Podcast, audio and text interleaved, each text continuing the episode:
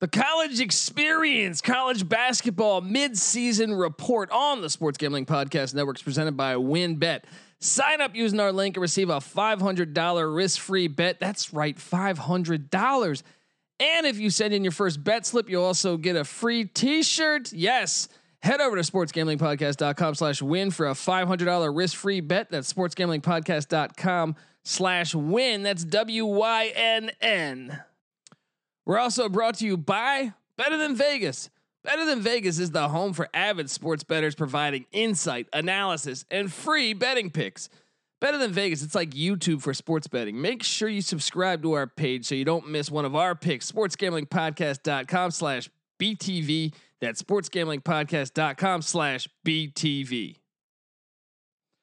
We're also brought to you by Ace Per Head. Ace is the leader in pay-per-head providers, and they make it super easy for you to start your own sports book. Plus, Ace is offering up to six weeks free over at aceperhead.com slash SGP. That's aceperhead.com slash SGP. We're also brought to you by Bettor Edge. Yes, Bettor Edge is a stock exchange for sports bets, allowing you to bet and sell betting positions like the stock market. And the best part is, it allows you to bet with no VIG. That's right, no VIG betting. That's legal in 40 states. Sign up at bettoredge.com, promo code SGP for a free $10 bet. That's better, B E T T O R, edge.com, promo code SGP.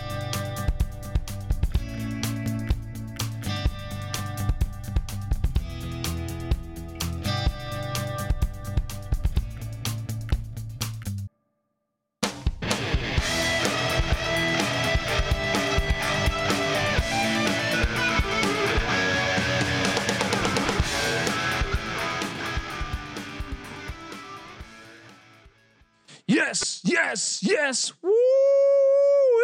Welcome, welcome to the college experience, college basketball mid-season report. My name is Colby Swinging Dantabase Dan, aka Pick Dundee. That's not a pick. This is a pick, and I'm joined by my by one of my co-hosts. Just a hell of a good guy, DFS. Uh, DFS God himself. Give it up for the legendary uh, rooftop IPA drinking, homebrew making, tobacco road living, the free lock giving, former, former Herndon Basketball League MVP.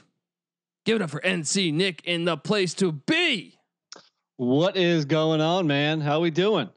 Doing good. Kudos to you, by the way, for the Alabama ticket to win the national championship. Got that thing done. Monday uh, was looking good. It's been all downhill after that. yeah, me and you right now, uh, and, and Patty yeah. C. We're riding. I think the hardest stretch of the season so far. I think it's by far, by far. I, well, I cashed big time in the national championship game, so I was feeling good. That rolled into Tuesday with college basketball. I was like, all right, man, we're you know we're kicking butt in college basketball seems like we're you know picking a lot of winners or anything. You know this this momentum is just going to continue. It's going to be easy. We're going to pick winners. We're going to make money. And betting on college basketball and picking every game every day has a way of humbling you when you become a little too cocky. Dude, I mean, look, and it's done that the last couple days, but uh, don't you worry, we're gonna right this ship here. Yeah, and, and I mean, I think my worst day prior to this, and I can go back and look because we have the data, but I'm saying just off the top of my head, um, was like I'd lose like I'd go two and four, right? And I go, okay, I lost you some money, but I didn't have a like a truly horrible day. Some a lot of a lot of uh one and two, you know, or or or th- you know two and three records where with my lock, so I only basically lost you one bet. Um, well, that's what I mean about this stretch that we're currently in here. Because the past two games, at least for myself, I went 0 and 3 yesterday and I'm 0 and 3 today. That is a 0 and 6 mark. I mean, well, to be to be fair though, the UCF thing I didn't know about the the the injury that so I, I would not have locked UCF, but doesn't matter. 0 and 5 is 0, 0 and 5. I, I can't make too many excuses here. Well, a good thing is that all three of us, all three of us, are still, you know, way north of 500, you know, in locks and overall. So this is just part of the ebbs and flows that come with picking every game every day over the course of a whole college basketball season. Yeah, man, and and uh, I even previewed. Luckily, I didn't lock this. I previewed uh, Purdue, Indiana, the Battle of Indiana. Good rivalry there. Purdue is up nine with a minute and 13 seconds left, so it looks like they're going to win that's the first time since 1917 that the Boilermakers have beaten Indiana five straight times in Bloomington. Wow. Wow. I would imagine some of the Hoosier elites, some of, you know, the uh, boosters are not too happy about that. I think Archie Miller might be on the hot seat just because yeah. in state Purdue has won five in a row in Bloomington. Ouch. Yeah. Yeah. I, I completely agree. Um, I actually saw that stat today when I was picking the game, and you know, I first off, I think Indiana is a slightly better team than Purdue. They were a three point favorite at home, and I figured that you know maybe Indiana is due to finally beat Purdue at home. Uh, Apparently, I was wrong. I mean, I was one like Indiana somehow lost that Wisconsin game where I really feel like they were the better team that game. If you go back and watch that game, and I was one thinking, man, I was like, Indiana could be like a true wild card in this, you know, in this NCAA tournament because I, I, I really like their starting five, and uh, Jackson Davis is, is, among the best players in all of college basketball. So I thought, man, but at the same time, we I I, I almost feel like in in in Tony Bennett's uh, uh, realm, or uh, you know, like Matt Painter, doesn't he just overachieve year after year? Yeah, he does. I mean, obviously Purdue's not bringing in, you know, big time recruits, but he has a system where he develops talent and uh, Purdue is always a tough out. Definitely. Yeah. Yeah. Um, and we're going to talk more Big Ten basketball here. We're going to go, this is the mid season report. Obviously we got games. We're going to hit on, uh, you know, uh, uh, we'll preview more games this weekend. Uh, obviously, Saturday and Sunday I don't preview as much because there's so many good games. I couldn't do an episode. I would do 40 episodes, and and, and as much as I want to do that, uh, you can't. You oversaturate the market. People will stop subscribing. Um, but uh, we're gonna hit. This is kind of a mid-season report, looking into. We're about to, we're about uh, middle of the way here. It's uh, what January fifth, fourteenth. So in six weeks seven, about six weeks, we're going to have conference championships essentially. Wow. Yeah. yeah. You know, if you look at it, the season started in mid November. Uh, it was actually this year started a little bit later than usual, just you know due to COVID. So uh, we're we're basically we're two months in, which it sounds crazy to say. It doesn't feel like we're two months in. And if you uh, put us two months out, that means we're in middle of March, and it is March Madness, and we're probably wrapping up conference championships, or maybe even you know looking forward to uh, the national tournament. So wow, you know it's it's flying by, but it's been a hell of a season so far. A lot of great basketball being played out there. Uh, yeah, man, let's do this. You want to do this conference by conference? Let's do it. I mean, just from I mean the best. We'll start off with the Ivy League. I'm fucking around. Pussy, pussy, yeah, those pussies. Uh, then we go. No, let's go. Look, let's go alphabetically here. I know from the start people will be like, "Wait, they're covering the Atlantic Sun. Why do I give a shit?" But you might there might be some out there, and that's why uh, uh, here at the College Experience we don't discriminate. We try not to discriminate based on conference. Um, the, the little guy has a special place in our hearts. Yeah, you I know. Mean, but don't worry, we'll we'll go much more in depth on the major conferences. We'll just quickly touch on some of the smaller ones. Okay, gun to my head right now. Atlantic Sun, even though what? Uh, what's the story with Florida Gulf Coast right now? They they they've been quarantined, right? COVID. yeah, because I know they had they won at Miami. I watched that game, but I got to think Liberty's going to run away with this thing. Although Lipscomb, good program. Also, the Jacksonville Dolphins ha- having a solid year so far. Uh, but I, I got to think Liberty. If you look at Liberty's schedule, the, even their losses are, are to that. Kudos to them. Not only have they been stepping it up, but they, you know they were in the uh, they moved up to a, to a better conference in the Atlantic Sun. And then also obviously in football, they uh they moved up and uh to to the FBS, you know, subdivision. So Uh, the Flames. I th- I'm trying to pull up their schedule right now, but I believe there some of their only losses are to really good opponents. I believe uh, Purdue being one of them, actually. Yeah, Purdue, TCU, and Missouri. Yeah, I mean, so they. And, I'm sorry, and and we mentioned Lipscomb, so they also lost on the road to Lipscomb. They're 11 they and four. Liberty is the class of the ASUN. You know, really, I think I think there should be a study done on how this athletic department has developed both the football and basketball program. To they're on, you know, people have now heard about them, and it's only been a few years. So I don't know what they're doing, but they're doing something right. Uh, whether that's paying players or you know maybe they're maybe they're above board. I don't know, but if they are, they're doing something right because both programs are doing big things here. And Liberty is the best team in the A Sun, and they should win that conference. But it's not that easy because they do have some competition there. Yeah, and I think they could be. You know, if they win this thing, I actually think come March you could be looking at a team as a live dog to as a 14 seed or a 15 seed to take down somebody. That's what I think this year. And it, they lost a lot from last year. I mean, Liberty lost I I want to say like four starters. I, yeah. You know, I don't have that information at my fingertips, but but this was kind of a rebuilding year after you know doing big things last year, and, and last year they would have been really dangerous in the tournament. Um, so they've been able to to fill those holes rather quickly, and, and uh, and they schedule so aggressively. You got to respect it at a conference. I mean, they, they do have wins against Mississippi State with Ben Howland and uh, Frank Martin down at uh, South Carolina. So uh, trying to get that SEC invite. Yeah, right. hey, drop Vandy at Liberty. You're probably better off, right? um, is there a disappointment for you in the ASUN?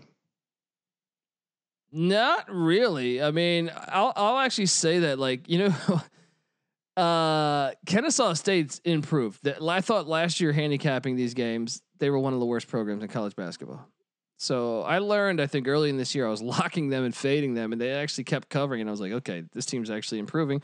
Is there a team? No, I, I would say uh, perhaps I would say Lipscomb. North, I would say North Florida. Okay, yeah. I think they've had a solid program for at least the last four or five years. Um, yeah, yeah. Maybe this is maybe they lost some seniors. You know, once again off the top of my head, I'm not sure, but they're usually better than a three and nine overall record. Yeah. Um, well, I, I, think yeah, they're they're usually more towards the top of this conference, and right now they're towards the bottom. Lipscomb's eight and six, three and one in conference, but I will say out the gate they were projected. A lot of people had Lipscomb winning this conference. A lot of publications did. So they were kind of a letdown, but it seems to be that they're getting they're finding their footing now, and and could be a tough team. Uh, you know, for the remainder of the season. So that would be the one that jumps out to me because everyone had them. You know, I think Sporting News, a bunch of other publications had them as as the team that's going to run away with this conference. So that would be the one that jumps out to me. But I, I would agree, yeah, North Florida a little bit. Let's talk some American East basketball. I mean, this is this is actually a very compelling conference to me. Yeah, and you know, usually, you know, it's either been Vermont or UMBC that has kind of run away with the league, uh, and both those schools are still good and towards the top. But you know, Vermont kind of struggled out of the gates. They've already dropped three games. I was on a heater with UMBC about a month ago, early December. I won. I think I locked them up like two or three times in a row. Uh, they were hot, but since then they've they've also dropped a couple games. Um, you know, then you got Stony Brook is actually in first now. Uh, yeah, but I think those three schools are the ones you have to watch out for. The bottom of the league is where it gets pretty bad pretty quick. Uh, Maine is not good. Binghamton, Albany, those schools really are uh, are struggling. It wasn't that long ago that Albany was really good. Um, but yes, Albany made uh, the NCAA tournament with. I don't know if you know this guy, but he went to Herndon. Brian Woodson. I do. I do. He yeah. was a point guard at Albany. I actually saw, I watched Albany play at Duke in person because the uh, conference uh, games are too expensive. So I would watch Duke play these non-conference bums. Uh, so I actually saw him in person. This is a guy that I used to play with. You know, uh, I mean, we're, we're actually we're probably going about what eight ten years ago. Yeah, maybe more than that. but uh, no. So quick, yeah, quick sidebar there. But uh, Albany is not good anymore. Yeah, they got they got to figure it out. Great name though, the Great Danes. So I can't. It's hard for me to dislike them. Um, uh, UMBC is the team I still think is the team to beat. The, you, you, look at this team's schedule. They look. They got had on one back to back. Granted, that was a horrible loss to Bingham, Binghamton, but um, sometimes you lay an egg like that. You look uh, elsewhere. I mean, I guess they don't have. I, I'm impressed by that 15 point win against Delaware. They also beat George Washington by 11. I know GW's been a mess this year. And uh, St. Francis, PA, who beat Pitt, they beat them by 15, and then they only lost to Georgetown by eight. I think they're they're probably the cream of the crop right now, but I will say Stony Brook kind of coming out of nowhere here.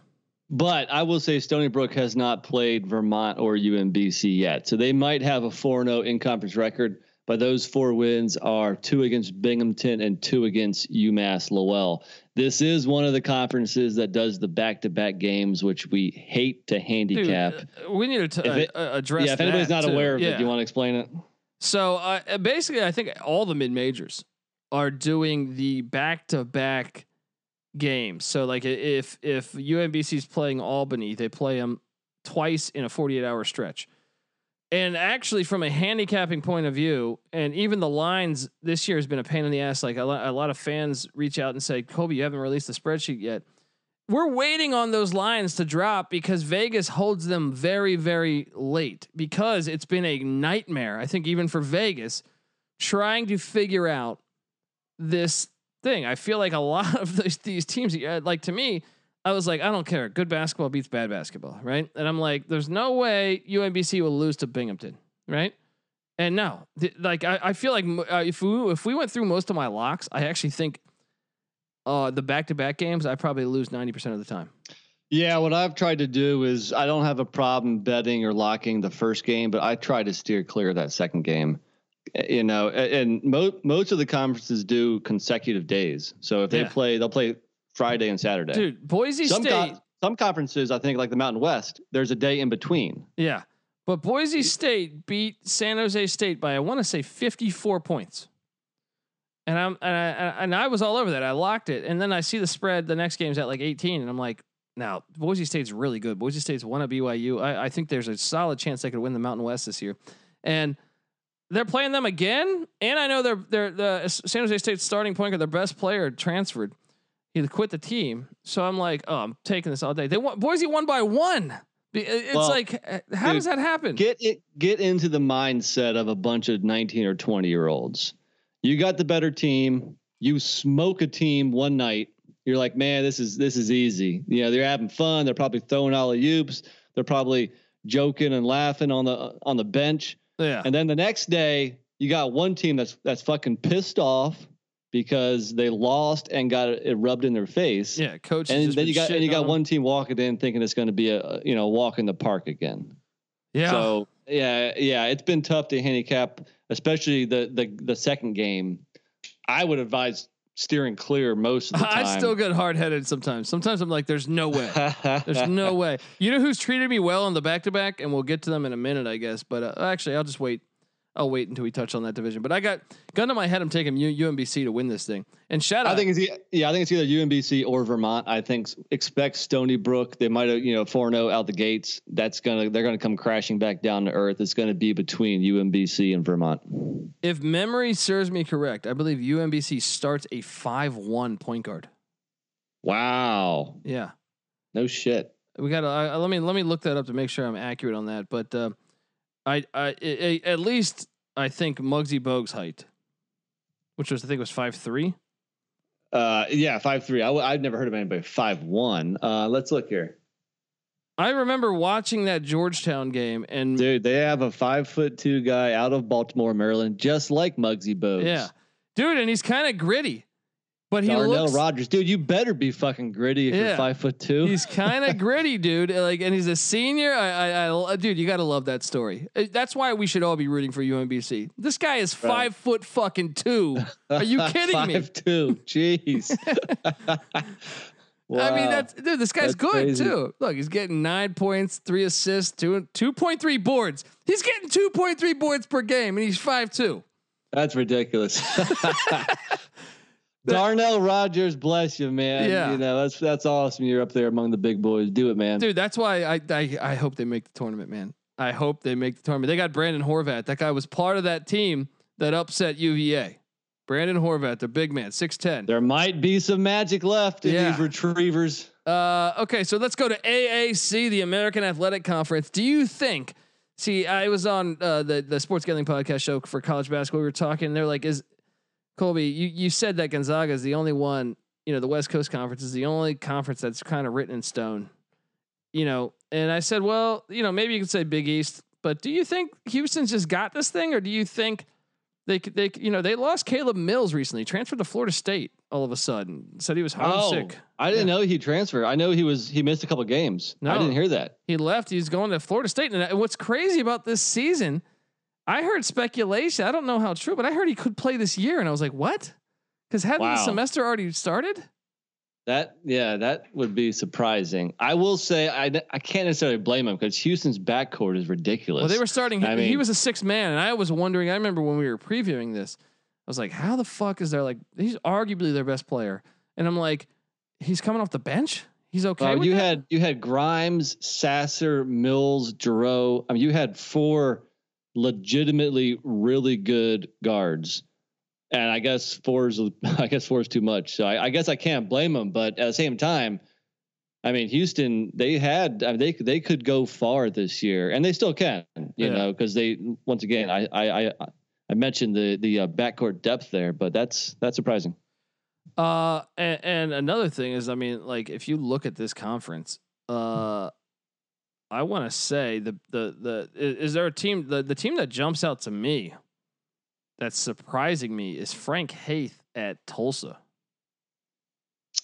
I was going to say Wichita State, but I agree. I think both of those teams. I mean, Wichita State, just with all the transfers and how much they lost. Yeah, I think we were expecting them to fall back big well, time, and they lost their and, head coach. yeah, I, exactly. And dude, they're playing good. They're they're playing good basketball here. Uh, so d- uh, disappointing teams though. We got to talk. Even though UCF, I know they beat Florida State. UCF and Cincinnati have been kind of duds this year. They, yeah, they have. So hold on, let, let me get back to my Shockers real quick because okay, my okay. Shockers have swept Tulsa, In, uh, including okay. including now, what yesterday, I think. Huh? Was that yesterday they played? Or uh, it was a couple days ago. I don't know. I'm not sure. It was it was recent. I, I dude, every day's the same. Okay, I, I work from home. I don't go outside of a 10 mile radius of my house. I don't know yeah. what fucking day. It's really it horrible, isn't uh, it? Like I'm in the same boat. I don't know what the fuck. I, think, I think everybody. The is. only thing that saves me uh, is these sports. You know, I'm like, oh, it's a Saturday because there's 120 fucking games. Um, right, right. But Wichita State also have road has they have road wins at USF and at Ole Miss. Uh, the that the one guard Tyson Etienne is the man. Yeah, I, mean, I was impressed with him out. last year, dude. So last year, kudos thought, yeah. to Wichita State, but I do agree Tulsa has also been very impressive. They're the only team that's beat Houston this year. Yeah, and, and look, uh, I, I, I was shitting on UCF and Cincinnati because currently, you know, one and three and one and four in conference, and, and they don't have great overall records at the moment. But I will say, early in the year, a lot of people thought Memphis was like a for sure dangerous top fifteen team. They're six and four, and it's it's almost like one of these things. I was thinking about this the other day with Patrick Ewing. You're seeing Patrick Ewing at uh, Georgetown at his alma mater, Penny Hardaway at his alma mater, and and, and my, he's recruiting great, but he's struggling from a coaching standpoint. We've seen it before with Clyde Drexler at Houston. We've seen it before with uh, Chris like Mullin. Chris Mullin, St. John's, yeah, and, and, and then you have Juwan Howard. That's kind of an outlier, but uh, uh it, it does Memphis. I know they're six and four and they're two and one in conference, so perhaps they're still very much alive. But do they hit? Do they? Do they are they disappointing to you? Well, I mean, from a talent level, they are, and especially because they started the year with the blowout win over St. Mary's, yeah. where I I locked Memphis. You know, I thought Memphis was much just so much more talented than St. Mary's. So after that first game, you're like, okay, you know, maybe yeah. Memphis is legit here. But they followed that game up with losses to Western Kentucky and VCU. I mean, you know, two two quality programs, you yeah. know, but and, and since then, uh, they lost to Auburn, um, but they, they really haven't beat anybody of consequence since St. Mary's, and, other and, than and, a one point win against South Florida last week. And Auburn's not the team that they were. No, yeah. definitely not. They're extremely young. They're they're younger than Memphis. Yeah. So right now, Memphis is a very talented bunch of guys. I don't have faith in Penny Hardaway to to you know right the ship. To, yeah, to make that team, you know, gel in time to make the tournament. I don't think they make it.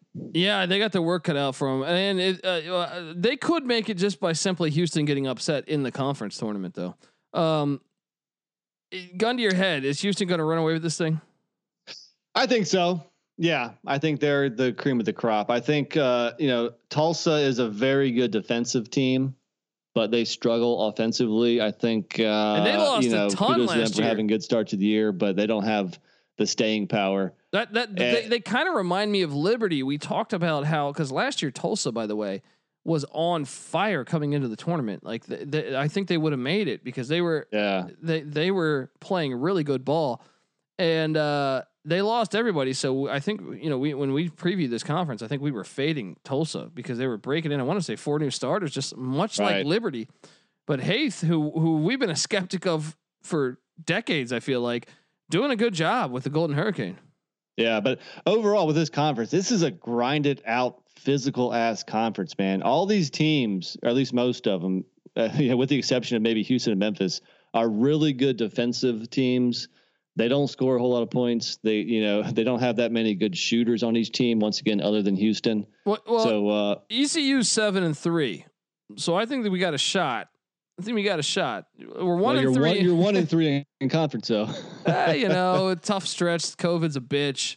Um, all right. Well, let me ask you this before we move on. What is what is Houston ceiling? Are you, are you thinking that they could potentially be Final Four, Sweet yeah. Sixteen? Dude. You know, with with Caleb Mills departing. Is this a crazy statement when I say that? Uh, you know, okay, this is a perfect example. When I did the SGP college basketball show on uh, Tuesday, they said, "Colby, who's your, you know, who's your, who do you think Final Four? Gun to your head right now." And I'm like, uh, I have Gonzaga, Baylor, Texas, and a Big Ten team, right? And the next night, Texas loses to Texas Tech. So like uh, like honestly, if you're a Houston Cougar fan, I don't see any for sure loss out there. Now, do I think you're going to win the national championship? No. But if you told me right now, hey, Houston's going to be in the final four, I'd say, hey, I could see it. Yeah. Could you? Well, it's uh, yeah, I, I, think they can. Now, I do worry that you know take their one their one loss to Tulsa. Uh, you know, t- they they shot 35% from the field. They shot 19% from three. Houston is a I would say perimeter oriented. It's not, not even oriented. They are they are strictly a perimeter team. Yeah. And if if they're not hitting shots, if they get locked down on the perimeter, they have no options scoring inside. So I mean, they could lose in the my, first round too. they could, they could, and, and that's that's your worry when you don't have a complete team. Uh, so they're a wild card because on, on one hand, if these guards get hot like they can, they can fill it up and they can go far. But one one cold day, you know, one day, one cold shooting day, and it's it's bye bye Houston. And but I, you know, I, I, I, do think they win this conference definitely. And I'm still hurting from that. Uh, not the last NCAA tournament, the the second to last NCAA tournament we had. Houston, Michigan played for the national championship against Villanova, I believe, and Houston had them beat. Michigan hits a three from half, like a couple steps past half court at the buzzer to win. But pro- prior to that possession, they had an 88% free throw shooter at the line, up two. And I'm, I'm holding a, t- a, a Houston money line ticket in South Point Casino in Vegas. And I think they were like a, a seven or eight point dog. And 88% free throw shooter goes 0 for 2 from the line. And then the, then the, the, uh, the Wolverines hit this ridiculous three to to win the game. Because even with them missing two, I thought we still had it because there was like there's only four seconds. You know, you, you got to move on. It's like you talking about like an ex girlfriend or something. Okay, no, it's no, a, it's no. a thing of the past. It happened years ago. I love her, man. you just don't understand. Yeah, let's go to uh, quoting the great uh, something about Mary. Uh, let's go to the Atlantic 10. Personally, one of my favorite conferences in college basketball. And they have a conf- they have a team I know me and you were really incredibly bullish on. Uh, I know you had the Richmond Spiders as as a team that you were really bullish on. I had St. Louis, um, and I know we kind of argued all across the slate here. Obviously, I think I had Dayton at two or three, but Dayton Chase Johnson quits the team, one of their best players. So I, I did not foresee that happening. But well, you uh, know what? I, they're playing better without him. Yeah, Yeah. You know, ever since he left, they've beaten Davidson and Duquesne. So that might be some kind of addition by subtraction there. Maybe he was, you know, a cancer in the locker room, or yeah, who knows? I don't know the inner workings of Dayton's basketball team, but they still have Jalen Crutcher and Ibi Watson. Uh, yeah, I guess that's yeah, how you pronounce yeah, his name. Ibi Watson. Uh, yeah. So th- they still have some players there. Obviously, they're not the team of a year ago, but they've actually been playing a little bit better. So maybe if you're looking at betting, maybe you can still find some value with Dayton because you know, I don't know if you're looking at their overall record, it's not that impressive, but they have been playing better of late. Um, and and I know you were high on the Bonnies it, it, at mid-season right now. I think we're kind of both looking like geniuses because I think with the Atlantic Ten at least, you had Richmond to win the thing. I had St. Louis. St. Louis hasn't played a conference game due to COVID, but they're really good. Um, they're ranked. They haven't played since before Christmas, man. They, the last four games have been canceled. Yeah, they're ranked though. They're the only team in the A10 currently ranked. But wins over LSU and NC State. Yeah, yeah, and uh, but I think you at the two spot, if memory serves me correct, you had the Bonnies, who are who early in the year were hit with COVID. As you see, they're only five and one. Where VCU, who I was bullish on, I put VCU higher up. You know, and I remember you giving me a hard time about my VCU ranking. I think VCU still could win this whole fucking thing. Uh, 10 and 3, they've literally played more than double the amount of games as St. Bonaventure. Well, welcome to a COVID college basketball and college football season yeah. that we've had this year. Um, but this is one where I don't think we have any fucking idea who's winning this conference. I still think it comes down to three schools VCU, Richmond, and St. Louis. The Bonnies are a good school, but I don't think they're quite on that top tier. Yeah, yeah. Richmond's been a little bit frustrating because I know they've had the the injury to uh, Gustafson is one of their top reserves. Yeah. But really, I mean, they have no business losing to Hofstra. Yeah. Uh, and they they should have beat St. Bonaventure. This is the team that brought back five seniors. They beat Kentucky. Uh, Gilyard. They beat. Uh, they, they've beaten you know some uh, Vanderbilt, a couple other yeah. um, you know Power Five G- Gilyard lead, so, led the country in steals a season ago. He's still doing it this year, I think too. But I did expect them. I mean, I I don't want to say they've disappointed, but because they're right there. They still could win yeah. this thing. But I did expect them to beat Hofstra and, and uh, St. Bonaventure.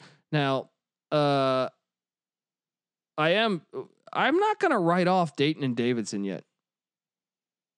I will write off Rhode Island. yeah, especially after the game yesterday. Shocking is UMass is there. That that's not going to hold up, right? No, it isn't. Uh, once again, kudos for them to, for getting a good start here but no, they're they are more of a mid tier. I mean, even if they finish the mid tier, I would say that's a successful season for them.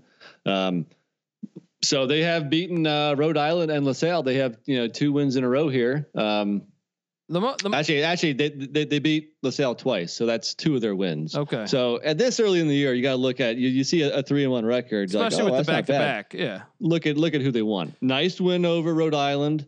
Um, but uh, UMass is not quite Camby and Calipari just yet. Well, the biggest disappointments, I think you have to circle Rhode Island, and I would actually say Duquesne right now. Duquesne is a team that I thought would still be. I, I know I didn't have them in the top five, but I thought they'd still be a tricky team, and there's still opportunity for them. You know, they they're another team that got hit early on with COVID. They haven't played that many games, but uh, this is a team that has scores, has talent that has underachieved, in my opinion, thus far. Uh, I mean, yeah, St. Joe's. Yeah. We could do the Phil Martelli thing all day. You know who the best bad team is in college basketball? It's probably the Fordham Rams. Patty C locks them up. I feel like every every game, and they almost win every game. I'm like, holy shit! But uh, but they are one and four overall. the, uh, they co- they're a covering machine. I would love to see their record ATS, but um, uh, who, so gun to your head. You still going to ride Richmond? Yeah. Before you call them a covering machine, they did not cover yesterday against St. Bonaventure. Okay. Okay. But I now, feel like Patty you C- watch that game. So St. So St. Bonaventure was favored by 11 and a half. They were up 14 and Fordham got two cracks at three pointers within the last 10 seconds and mi- missed them both well, so I know Patty here, C had been riding It was like an afternoon lot. game on the East Coast. I'm sitting here not working, uh, watching that game instead. You know, trying to trying to root on Patty C's lock. I'm like, ah, oh, come on, man. And then they got another chance and they bricked that one too. Hey, he they deserved a loss one. because those the Fordham had been covering left and right for him. I'm telling you, I was I was like he locks him every day. I was like one uh, one guarantee is that when Fordham plays, Patty C's gonna lock him. It was well, like usually they're getting a, a lot of ago. points. Yeah, uh, but I guess some regression was due. Um. Okay, so gun to your head right now though. Who wins the A10?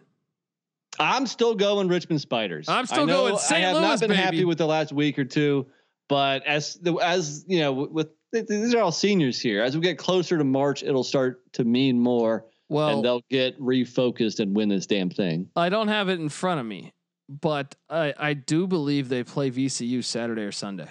So we're gonna find out who the best team in Richmond is. Let me pull it up, man. We got uh nah maybe right here. Oh, you're right. On the yeah. uh, Saturday. Yeah. It's a, a, home game versus VCU. And then they follow that up midweek next week at St. Bonaventure. So uh, talk to me this time next, next week, week. Yeah. And uh, yeah. yeah. maybe I'll have a different I opinion. still feel good about my about my Billikens, even though they haven't played in 2021. Um, It'll be interesting to see how they get back into the swing of things. You know, I mean, it's usually mid-season and, and you're off for three weeks is kind of a weird thing. So it'll yeah, that'll be interesting. Yeah, yeah, exactly. Uh, okay, now we're gonna get to your your neck of the woods here, the Atlantic Coast Conference, the ACC. Look, I understand the Big Ten is by far and away the best conference this year, but historically, there's no conference better than the Atlantic Coast Conference when it comes to college basketball. Still, even in what we could consider a down year, they have five ranked teams. How and I'm surprised Florida State's not ranked. Um, I know you're a Duke fan. I know this is your neck of the woods. But call me crazy right now. But is Clemson the best team in the ACC? uh, you're not crazy because right now, probably five or six teams could stake their claim. I do not think Clemson will win the ACC regular season, but they should be right there. But if I had to pick a team, it was the one you just mentioned, Florida State. I mean, Clemson has already beaten Florida State once, and what's but what, that was at Clemson, where Florida State always struggles. That's true, you know, but there's so. been something. Look, and and I have faded Clemson a few times. I had NC State, and there's something about them. And I, do I believe they're fraudulent? Probably. But at the same time, I know they have a bunch of experience, right? And they somehow win these close games. I feel like I've every game I've watched of Clemson this year, it's been like a five point game. They're losing with four minutes left, and they win the well, game. Yeah. Uh, first off, you know, they're not a high scoring team. They're a physical defense. They're a tall team, you know, so just the style and the pace of play is going to be a slower pace, which is going to lend itself to closer games. But they are experienced. They have a lot of, uh, of upperclassmen. Aamir Simms, the uh, senior power forward, is a monster. Don't so, don't forget about uh, yeah, Johnny I mean, you would, you would expect experience to uh, you know win more close games, especially when there's so many young teams across the college basketball landscape. Don't forget about my guy Johnny Newman, his son or his nephew, I yeah. believe. Uh, you know, I was a big. That's a that's a classic Richmond Spider, by the way. Um, but I mean, I, I, have no idea what to make of this conference right now. I was t- I was explaining this to, to Sean and Ryan. I was explaining this to Patty C yesterday. Like I, I personally, I think Miami at one and five at the cellar of the they've been injured. I think they're probably one of the best teams in the ACC when they're healthy. Yeah, we both had them uh, kind of like a sleeper team, and obviously you know, the injuries have not helped. But they, I think they've gotten everybody back, with the exception of of Chris Lykes, their uh, senior their best point player. guard, which yeah, is yeah. pretty damn important. So hopefully he's back soon, and then you better watch out because Miami is really solid. But yeah, so far looking at the ACC, you know, you have I think I saw Joe Lunardi's last thing was they were they had eight schools making the tournament, which was the second most for conferences. So, so uh, what I'm curious is uh, obviously the five ranked are going to make it, right? Which I'm actually, dude. I know you're a Duke fan. You look at that resume. Why are they making it? If they if you did it right now. Yeah, I mean, who's their best win? I mean, uh, yeah, Notre Boston Dame? College. yeah, Boston College. I don't know. Uh, yeah, right now they shouldn't make it, but you know it's a good thing that uh, you know right now they're not picking schools to make it.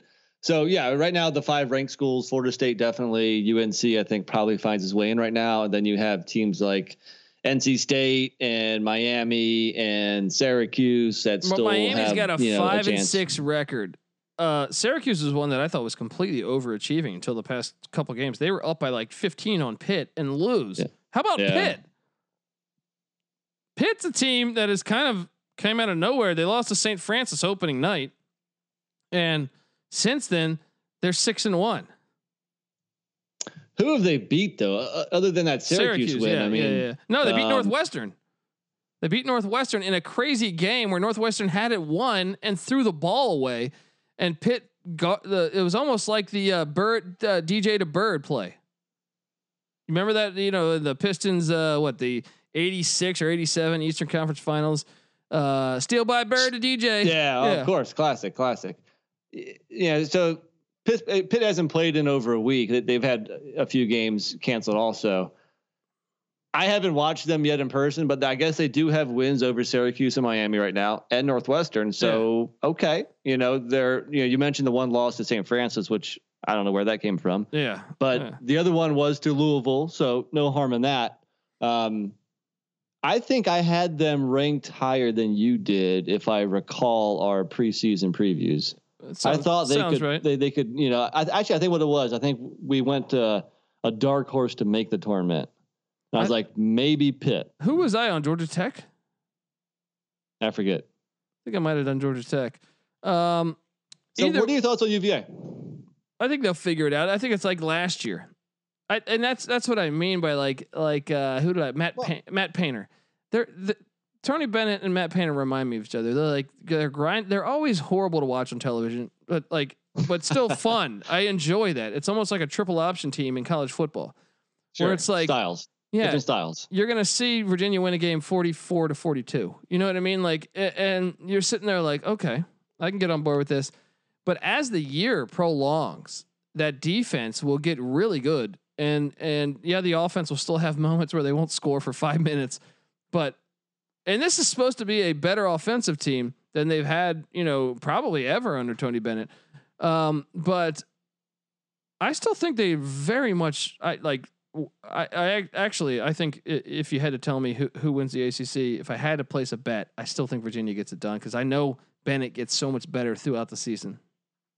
Well, they're four four zero oh to start, but there are four wins uh, two over Notre Dame, one over Wake, one over Boston College. Yeah, that's like so, it's kind of like Duke's schedule. You yeah, I mean, like, looking at actually looking at the ACC schedule overall, they really front loaded the you know the better teams with with the weaker teams to start. So they pulled a college football. They manipulated the uh, the schedule, huh?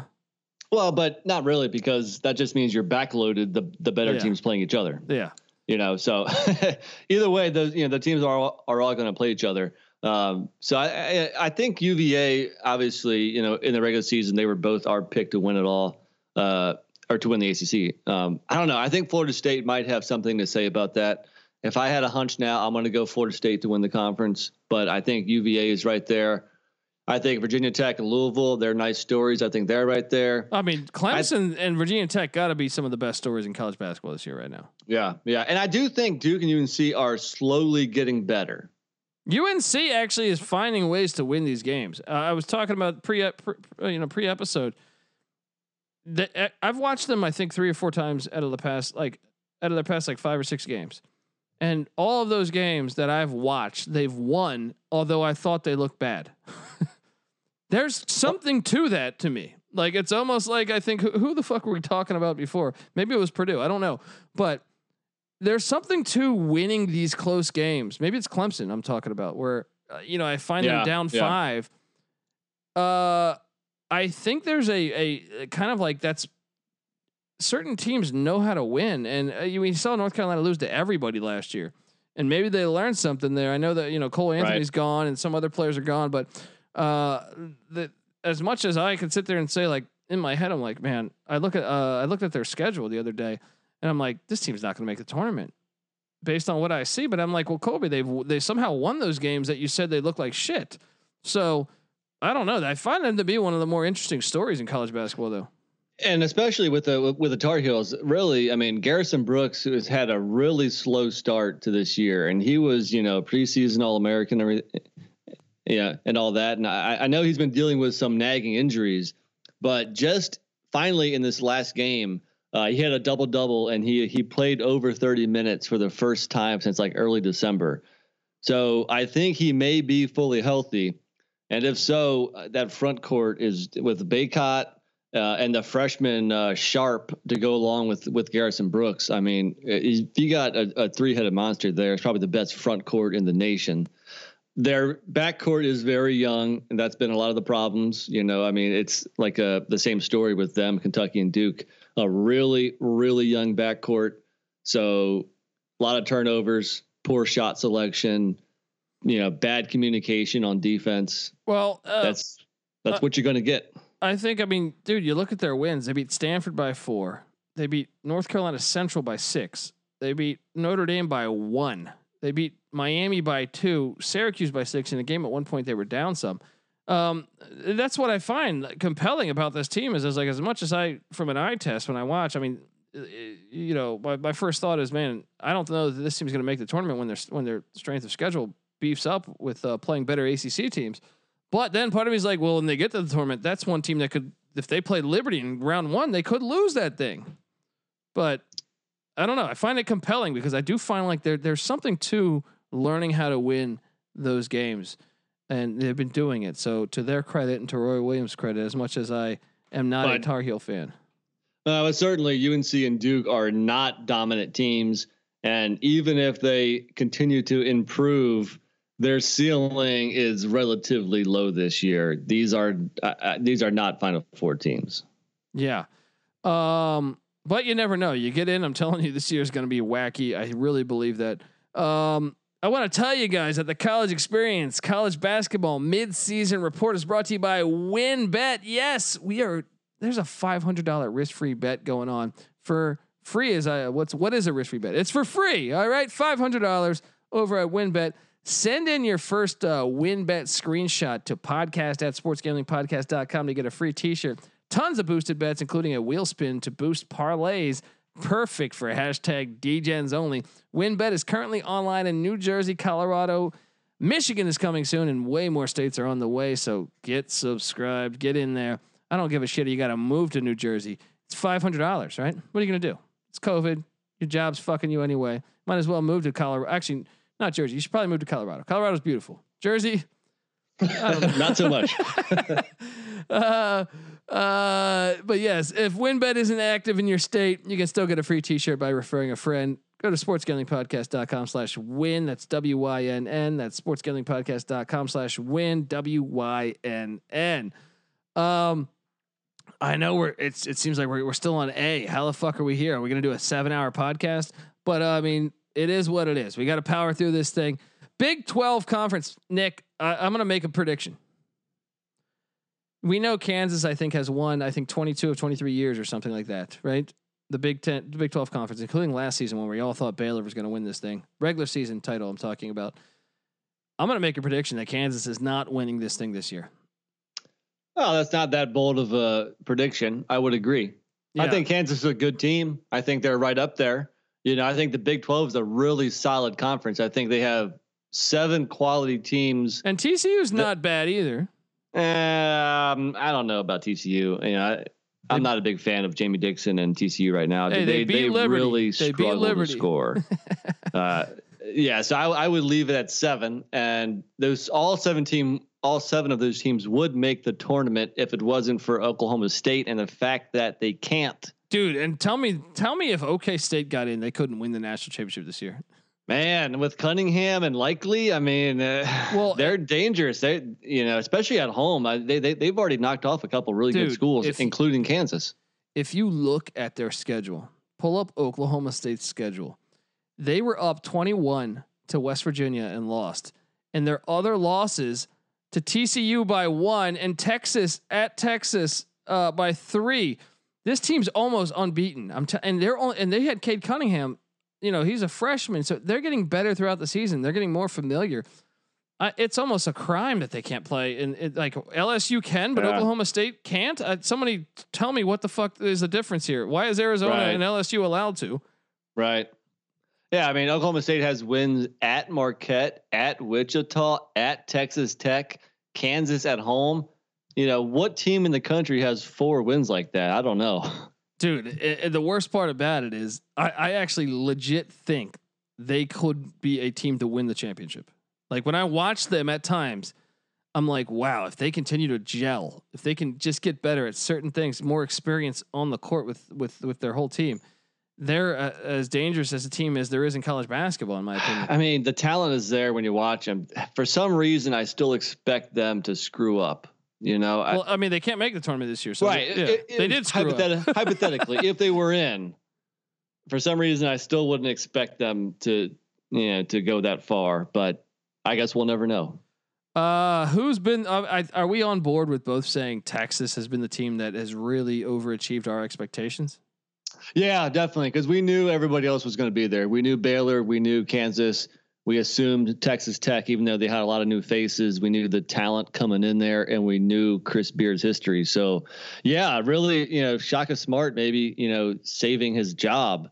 Um, even and you know, so what? They let Texas Tech back, and they lost to Texas they Tech last night. you know, I'm one. not going to write them off because of it, dude. I think if you watch that game, if you ignore the scoreboard, they were the better team missed two yeah. huge free throws in the final what 35 seconds and then uh, took a great charge Greg Brown did and then uh, and then they couldn't inbound the ball.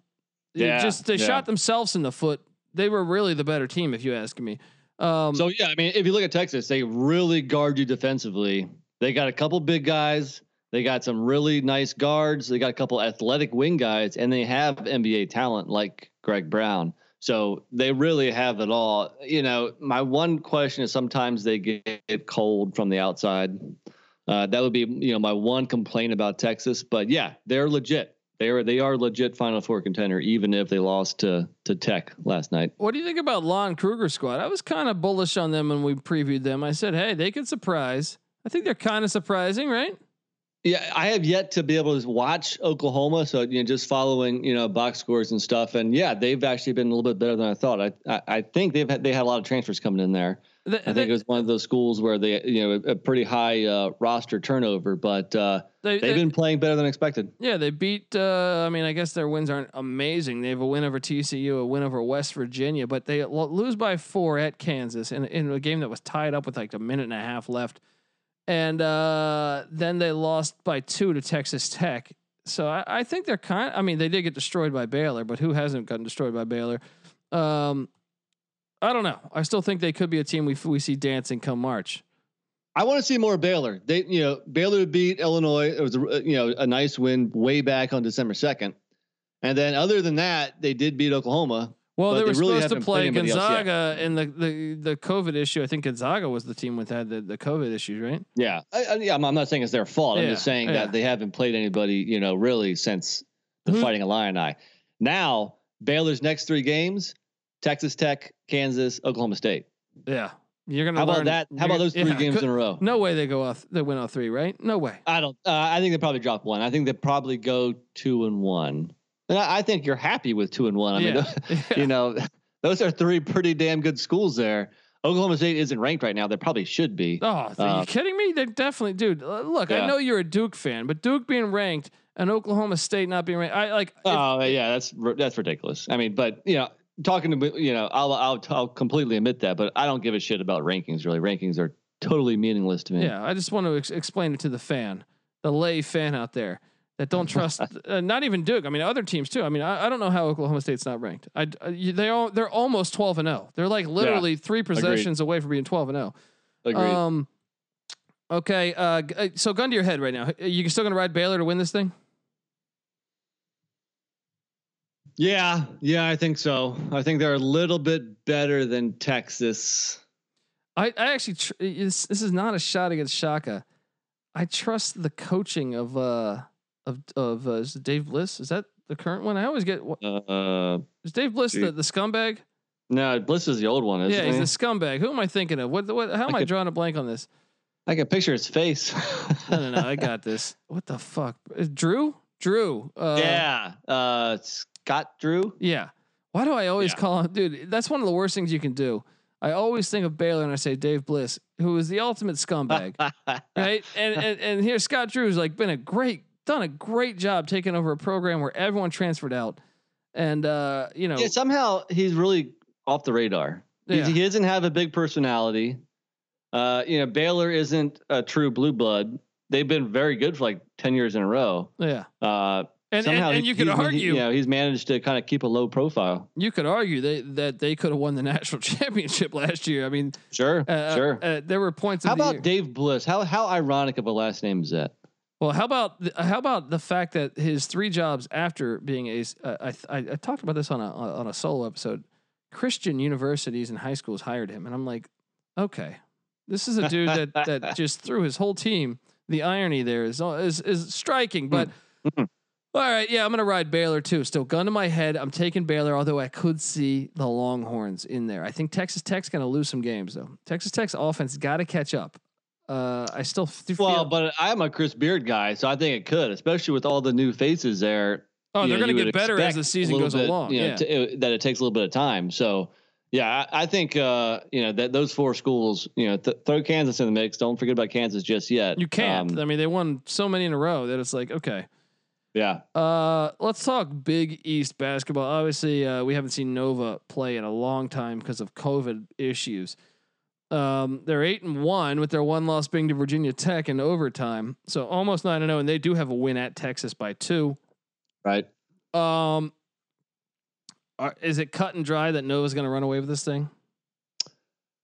I, you know, I think they're going to win it, but I don't. I don't think they're going to run away with it. I think they are the best team in the Big East. They're a legitimate Final Four contender. You know, it's kind of funny that they seem like kind of forgotten since they haven't played before Christmas.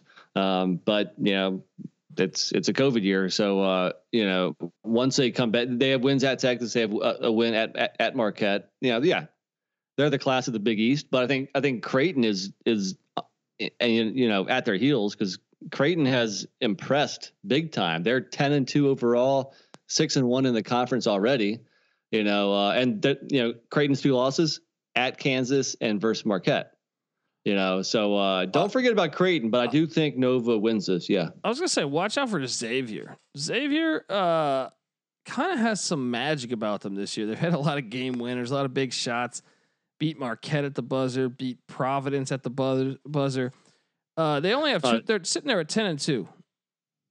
And dude, the middle of the Big East. I mean, you know, it, there's so many quality teams where they're just going to beat up on each other in conference play. Uh, yeah, Xavier's definitely one of them. I'm sorry. Were, were you going to finish your point? No, I just think that to me, you look at this and and really they they lost at Creighton by four. And, and then uh, Seton Hall, they got blown out by. That's the, the lone game all year they've gotten blown out by. And, and this is a team that beat that Oklahoma team we're talking about by 22 points. Uh, I think they're a team that could potentially give some fits to. So I mean, I know they already lost once to Creighton, but that was a, a close game. Creighton still got to come to Cincinnati. Um, I, I wouldn't shock me if they're a player in this in this conference race towards the end of the season. They are a player, as is UConn, Seton Hall, Marquette, and Providence. you know, I mean, so many quality programs with good teams. Uh, you, you, think all uh, those are in if, if, they did the tournament today? Say what? If they did the tournament today, you think Providence gets in? You think Marquette gets in? I will tell you that right now, bracketology has five schools from the Big East with Providence out. Mm, Ed Cooley. Uh, they have but, Providence in the next is, four. Providence, Providence, they have a good team, man, oh, with it, uh, David Duke and uh, Nate. Uh, I know you're talking about the big man, the yeah. big man down yeah, low. Drawing a blank on his name right now, but uh, dude, Providence is a legitimate team here. So I mean, yeah, and that the, the middle of the of the Big East is really good. Yeah, it's when you drop down further where the the DePauls, the Georgetowns, Butler doesn't have it this year. They're too young. St. John's, by the way, Nate Watson. You know, go ahead. Nate Watson, like Randy Watson. yeah, ah, yeah, yeah, yeah. Nate Watson. There you go. Thank you. How about Marquette this year? Though they've impressed me because they're playing a different brand of basketball than they have under Wojo in previous years. This team actually can play defense and can get physical. I was expecting them to play better against OK State, but I will say, getting you know they had DJ Carton transfer in from Ohio State, and he's really upped his game the past few games. I remember previewing them a couple games ago, uh, a couple weeks ago, and Carton was kind of a non-factor and I thought, man, I, this guy really impressed me at Ohio State as a freshman. How is this guy not? He was a you know a big time recruit, and when he transferred to Marquette, was shocking to me. How are they? But now, uh, uh, you know, his statistics have caught up because he's they. I guess it just takes time to to to, to really. Yeah, as as fans, you know, we see a guy coming in who averaged a certain amount of points per game, or maybe you even watched him at a different school or something. Like I did, that guy's good. We're a little too uh, eager, you know. Give it some time. Team chemistry is of the utmost importance, and it takes time. You can't just flip a switch and have guys not used to playing with each other come together. You know, it takes time. So uh, uh yeah, he is playing better of late, as uh, expected. I mean, and they sit, they're sitting there. They have some tough. I mean, they, they they did look like they, I was not impressed in that UConn game, but prior to that, I thought their even their losses. Well, actually, the OK State game too. But, uh, yeah, you're right. Well, they, there are well, different. You, you, could grab any of these schools that I just mentioned in in the middle here, anywhere from two to like seven, yeah. where you watch them one night, you're like, damn, this team's good, and you watch them the next night, they're you know, and they're struggling some. So you know, they're all good schools. They're all decent teams and and and they can definitely you know step up and beat Villanova or, Creighton. But you know, that's why the Big East Nova, has been though, a, right? a, fun conference to watch. We're both taking you know, Nova since we were right? kids. Yeah, I agree. Uh, we're both taking Nova though when it's all said and done, right? We can we can yep sugarcoat. Yeah, I feel like that. If I had to pick a second conference besides the West Coast, that would be. What do you think is more likely? Houston doesn't win the AAC or Nova doesn't win the Big East? I think the rest of the Big East is better than the rec- than the rest of the AAC. Okay. So I would think Houston's more of a lock. All right, I think I might go Nova on you, but um, uh, let's talk Big Sky basketball, and don't forget Big Sky football coming very soon. We will be covering the FCS college football season, kicking off February thirteenth. Big Sky, though, I don't believe is kicking off until the twenty seventh of February. Uh, but here we are in a conference where su- the Thunderbirds, the fucking Thunderbirds, NC Nick. Nine, How American is that right nine now? and one.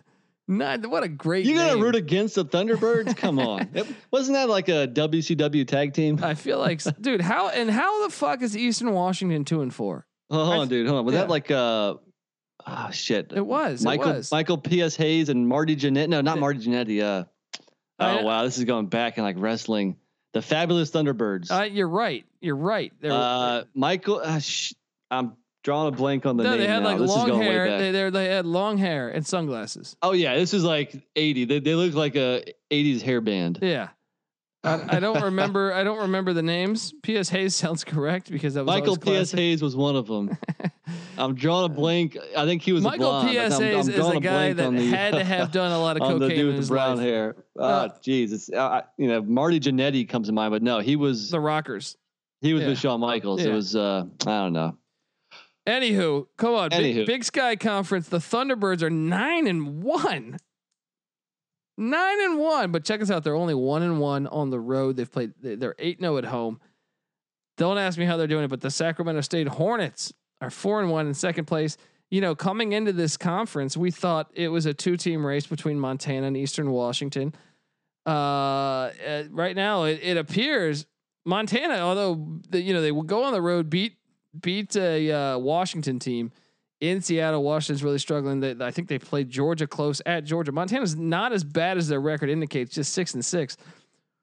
But you got Montana and Eastern Washington, who Eastern Washington almost beat Zona at Zona. I mean, Eastern Washington was a team I think we've covered on a lot this year, but they're sitting there at two and four. Well, but they're one and zero oh in conference. Look at their the those those four losses were, were to Arizona. It was to Washington State in a close game. Yeah, it, uh, yeah, uh, maybe Gonzaga, maybe. Uh, yeah, so uh, Eastern Washington's the best team in this conference. Uh, they've they've missed a, a few games. The Grizzlies, I'm telling you, the Grizzlies could give them a game. I, I still think, and I, I haven't watched Southern Utah to be fair. They ne- swept Montana. Yeah, but I think they were relatively close games. Um, I'm intrigued to watch. Uh, obviously, this is going to be a one bid league. So once the conference tournament starts, I do believe there's. I don't think there's a big gap between one and like seven or eight, but obviously there's a big gap between Northern Arizona and Idaho. yes. Um, but I, I I still feel like man as a as a guy who watched uh, I've watched I watched Montana Washington I watched that game I was on the wrong side of that one and I also saw them against Georgia and then I even feel like Northern Colorado maybe I watched them against was it Colorado where I felt like man this team's not bad but apparently they are bad within their conference at the moment we'll see as that season prolongs but uh, yeah I think the play is to take Eastern Washington still uh, yeah you know we don't want to spend too much time on the Big Sky, but hold on. Here's Eastern Washington's schedule. You mentioned that oh they're two and four. They lost a three point game at Washington State, a three point game at Arizona. They lost at Oregon and they lost a five point game at St. Mary's. Yeah. Okay. Yeah. so don't good. look at their overall record and think this is a bad team. They're going to win this conference. Well, and I actually thought uh, you'd asked me back in December. I was like, dude, they could bite somebody as a 15 seed. They could bite yeah. somebody as a 15 right. seed. Um, all right, let's go to the Big South Conference, and there's just a team that's going to win the national championship. I think they're going to go undefeated. They're the next, uh, what Indiana or UCLA, maybe you know, pretty much on UNLV's level, and that is the Winthrop Eagles. Dude, they can light up the scoreboard. Have you watched them play this year? Uh, not much. I've seen, I've tuned into some games, but not like a, from start to finish. No. So I have watched them because they've been playing these like you know noon Eastern time or like two Eastern time games. So I'm sitting here yeah. at my house working with the the game on in the background. I mean, they play like it's an AAU game. they're they're they're they're jacking up threes. They're running on the break. They're not playing much defense, but they have some talented guys and they can freaking score. Uh, so Winthrop Eh, they're a good team. The win the, Eagles, man. I mean, uh, yeah, they should win this conference. And but any team that can score like that, they at least have a puncher's chance in an upset game. True, but hang on, man, because look, I was impressed when I saw UNC Asheville, the Bulldogs, play this year. They're only at six and six. This is a, hor- a program that was horrible a few years ago. Um, and then the Radford Highlanders. Radford's been the cream of the crop in this conference with with Winthrop. I feel like for the majority of the past decade. Radford lost Carlik Jones to to Louisville. They lost a bunch of other players transferred out or, or, or left the program because of eligibility. But yeah, they're eight and six, but they're seven and one in the conference. Watch out for the Highlanders. Yeah, true. Radford's good, man. Yeah. You know, if anybody's going to give Winthrop a run for their money, it probably will be Radford. Uh, I think UNC Asheville just had a big win uh, today. Earlier today, they yeah. whooped um, Someone that I, I feel like I South uh, Carolina was yeah. it up? Uh, who was it? South it? Carolina uh, State, I think. Uh, no, you know what? It was it was uh, Charleston Southern. Oh yeah, same fucking thing. Yeah. Um, Charleston so, Southern. Yeah, I mean yeah. Winthrop and Radford, but um, I like Winthrop. Yeah, I think we got it to. You based on the season, you got to take Winthrop right now. But I think that's one to pay attention to is Radford because I think early in the season they were struggling because they had lost everybody. But let's not forget this pedigree. It's been a very good mid-major program for a while, and I think Radford could, as the season continues, find their way into the. Well, uh, you mentioned Carlik Jones. Yeah, he's one of the best players in the ACC. Yeah, and he, and was, he transferred in from Radford. Yeah, exactly. Know? So yeah. Uh, Big Ten. I mean, we need to do like five hours just on this conference because I look. am I crazy? And I normally defend the mid majors here, but I, I I am of the opinion that every team other than Nebraska at the moment should be in? uh, Penn State's not going to get in. They won. Maryland. What do you mean? They beat Virginia Tech by 20 in Blacksburg. Well, hey, sure, that's one game. They also are three and four overall and zero oh and three in the Big Ten. Well, that's because they play so, in the Big Ten. If you were to put them in the ACC, what would Penn State or uh, or or Maryland be? I mean, Maryland won at Wisconsin. Maryland beat uh, what was it? who did they beat the other night? They upset somebody the other night in a game that I was like shocked. Illinois, yeah, Illinois, Illinois, right? yeah. Uh, yeah. I mean, as much as I, I thought, uh, uh, if you'd asked me a week ago, I'd have said Maryland and Nebraska should not make it. I think Penn State's actually probably better than their record indicates. But dude, you look, Maryland's got wins now over what? Uh, okay, I guess it's just Wisconsin and Illinois. But uh, that's that's two pretty good wins. Yeah, I mean, at, at Wisconsin, at Illinois, both of them on the road figure that out for me. They have a three point loss to uh to to Purdue. Um, I guess that's probably the, they got their ass kicked in a few other games. Um, eight point loss to Indiana. There's still chance. Uh, I, I I mean I feel like they're still a really good uh, team. Them or Penn State could really be. Uh, the depth of this conference is crazy. I mean, you know, all these teams aren't going to get in, but they should have double digits. And, you know, and I would say at least three, if not four, of those 10 teams that make it have serious Final Four potential. Dude, Penn State. Penn State is sitting here at uh, they had their own COVID issues, but they're three and four. They beat VCU. They lost in overtime to Seton Hall, which might be at the moment they're probably a tournament team. They beat Virginia Tech by 20 at Virginia Tech. They they have the closest loss to Michigan on their schedule at Michigan. Uh, and then yeah, they got blown out by Illinois, but they lose in overtime at Indiana by two. This team is much better than the record indicates, dude. Oh, I agree, but that doesn't mean that they're going to win enough games in conference to make the tournament. Sure, if they were in a different conference, maybe it's a different story. But you know, they're not. It's a Big 10. It's this is by far the best league. I mean, there's so many quality teams here. At the top, Michigan is probably you could argue Michigan is playing the best basketball in the country right now. I mean, they are just blowing fools out. I mean, I, so let me look at Michigan real quick. Okay, the last five games, all conference games. Well, they set Michigan, a record. They set a record. Uh, three ranked teams winning by 19 points or more. Three contest, three consecutive games against ranked teams has never been done before. And they did wow, wow. Yeah. And they have, they have five straight wins, double digit wins, and that's Wisconsin, Minnesota, Michigan, Northwestern, Maryland, all good quality programs. So these guys are just playing freaking lights out. How about that know? freshman Hunter Dickinson? That guy's been balling. Yeah, yeah, he is legit. Look, I'm gonna uh, I'm gonna call for this though. Penn State beats Purdue Sunday. Penn State's due for I, a win. I would not be surprised, especially if Purdue is riding a bit too high off of the win tonight against Indiana. I mean, yeah, that's why it's so hard to pick some of these games because all these schools are so good. Yeah. Um, you know, so we mentioned Michigan, then Iowa the Fighting Illini, and probably Wisconsin. You could argue all four of those schools could definitely make the Final Four. I think there's a bunch. I and really... then Ohio State, Minnesota, Rutgers. A few weeks ago, we thought Rutgers might be one of the best teams in the well, Big Ten, well, and now they're sitting at a uh, what? Um, they've been three and four up, conference record. They've been dinged up. Harper missed some games. Their big yeah. man missed some games. Yeah. Uh, I still think Rutgers in a in a field of 68. Uh, watch out for the Scarlet Knights they have a good formula for the way that they play defense. Uh, right. And, and, they're extremely talented guards. Um, and we haven't even mentioned Michigan State or Northwestern, you know, which they're not, you know, perfect teams. They have some flaws, but still quality programs.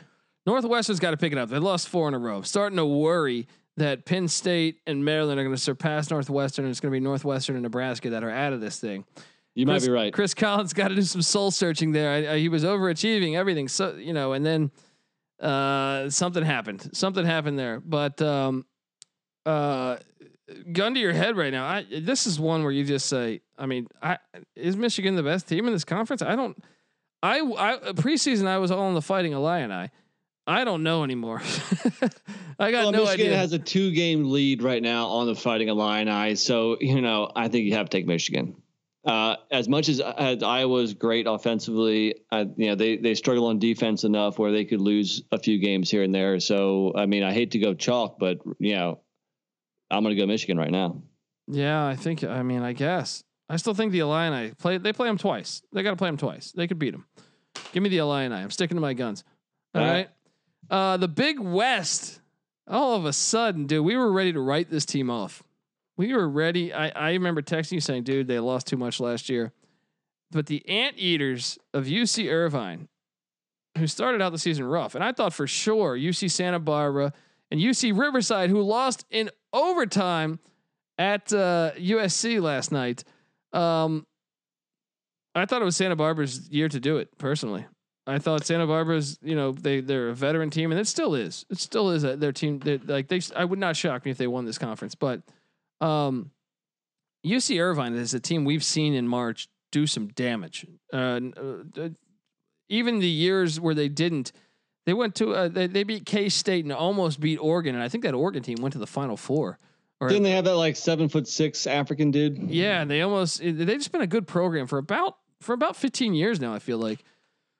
So and and once again, you're seeing the coaching pay off because early in the year, I remember texting you saying Irvine has lost. I, I remember when I previewed that conference, they had lost a ton, and I thought, yeah. okay, they're going to struggle this year. And really, out the gates, they were getting their ass kicked left and right. Kind of figured it out a little bit. Uh, it, it, I don't know what you think here. You're going to go with Santa Barbara because they still have the experience. Is that going to pay off in the end? Watch out for the Hawaii Rainbow Warriors as well. I don't have a good feeling for this conference right now because so many schools have played so little games. You know, it's it's almost like COVID's been really bad in California. it has. I mean, you know, like San Diego's only played three games. Uh, you know, Hawaii's only played four games. UCSD UC is two and only one. four games. Yeah. You know, I think Hawaii beat UCR in back-to-back games. I think, and then you know you saw UCR go toe to toe with USC. Yeah. Uh, so that speaks volumes there. Uh, you know, at this point, I need to see more of this conference to really get a good opinion of them. Uh, okay, let's go to the CAA, where they're no stranger from having Cinderellas. They've had George Mason and VCU in the Final Four in the past 15 years now. Granted, those schools have left, but Hofstra, a team last year that I think no one wanted to play them in the first round, uh, and then Northeastern. I mean, can we talk about Northeastern? Uh, we, I, I, did you preview this conference with me, or was that me solo? I don't know. I think it's you solo. Um, well, Northeastern was one that was supposed to take a seat back. They had lost everybody, but you know, there's something to be said to having a veteran coach and Bill Coen. Coen's been there since 2006. He's in year 15, and he keeps this program in in in in just great shape considering they're Northeastern. I mean, Charleston was one we thought. I think coming in, I think everyone had most publications had it between Hofstra and Charleston. Northeastern, though, right now currently in first place, four now. Um, Who I, is Northeastern's most famous head coach?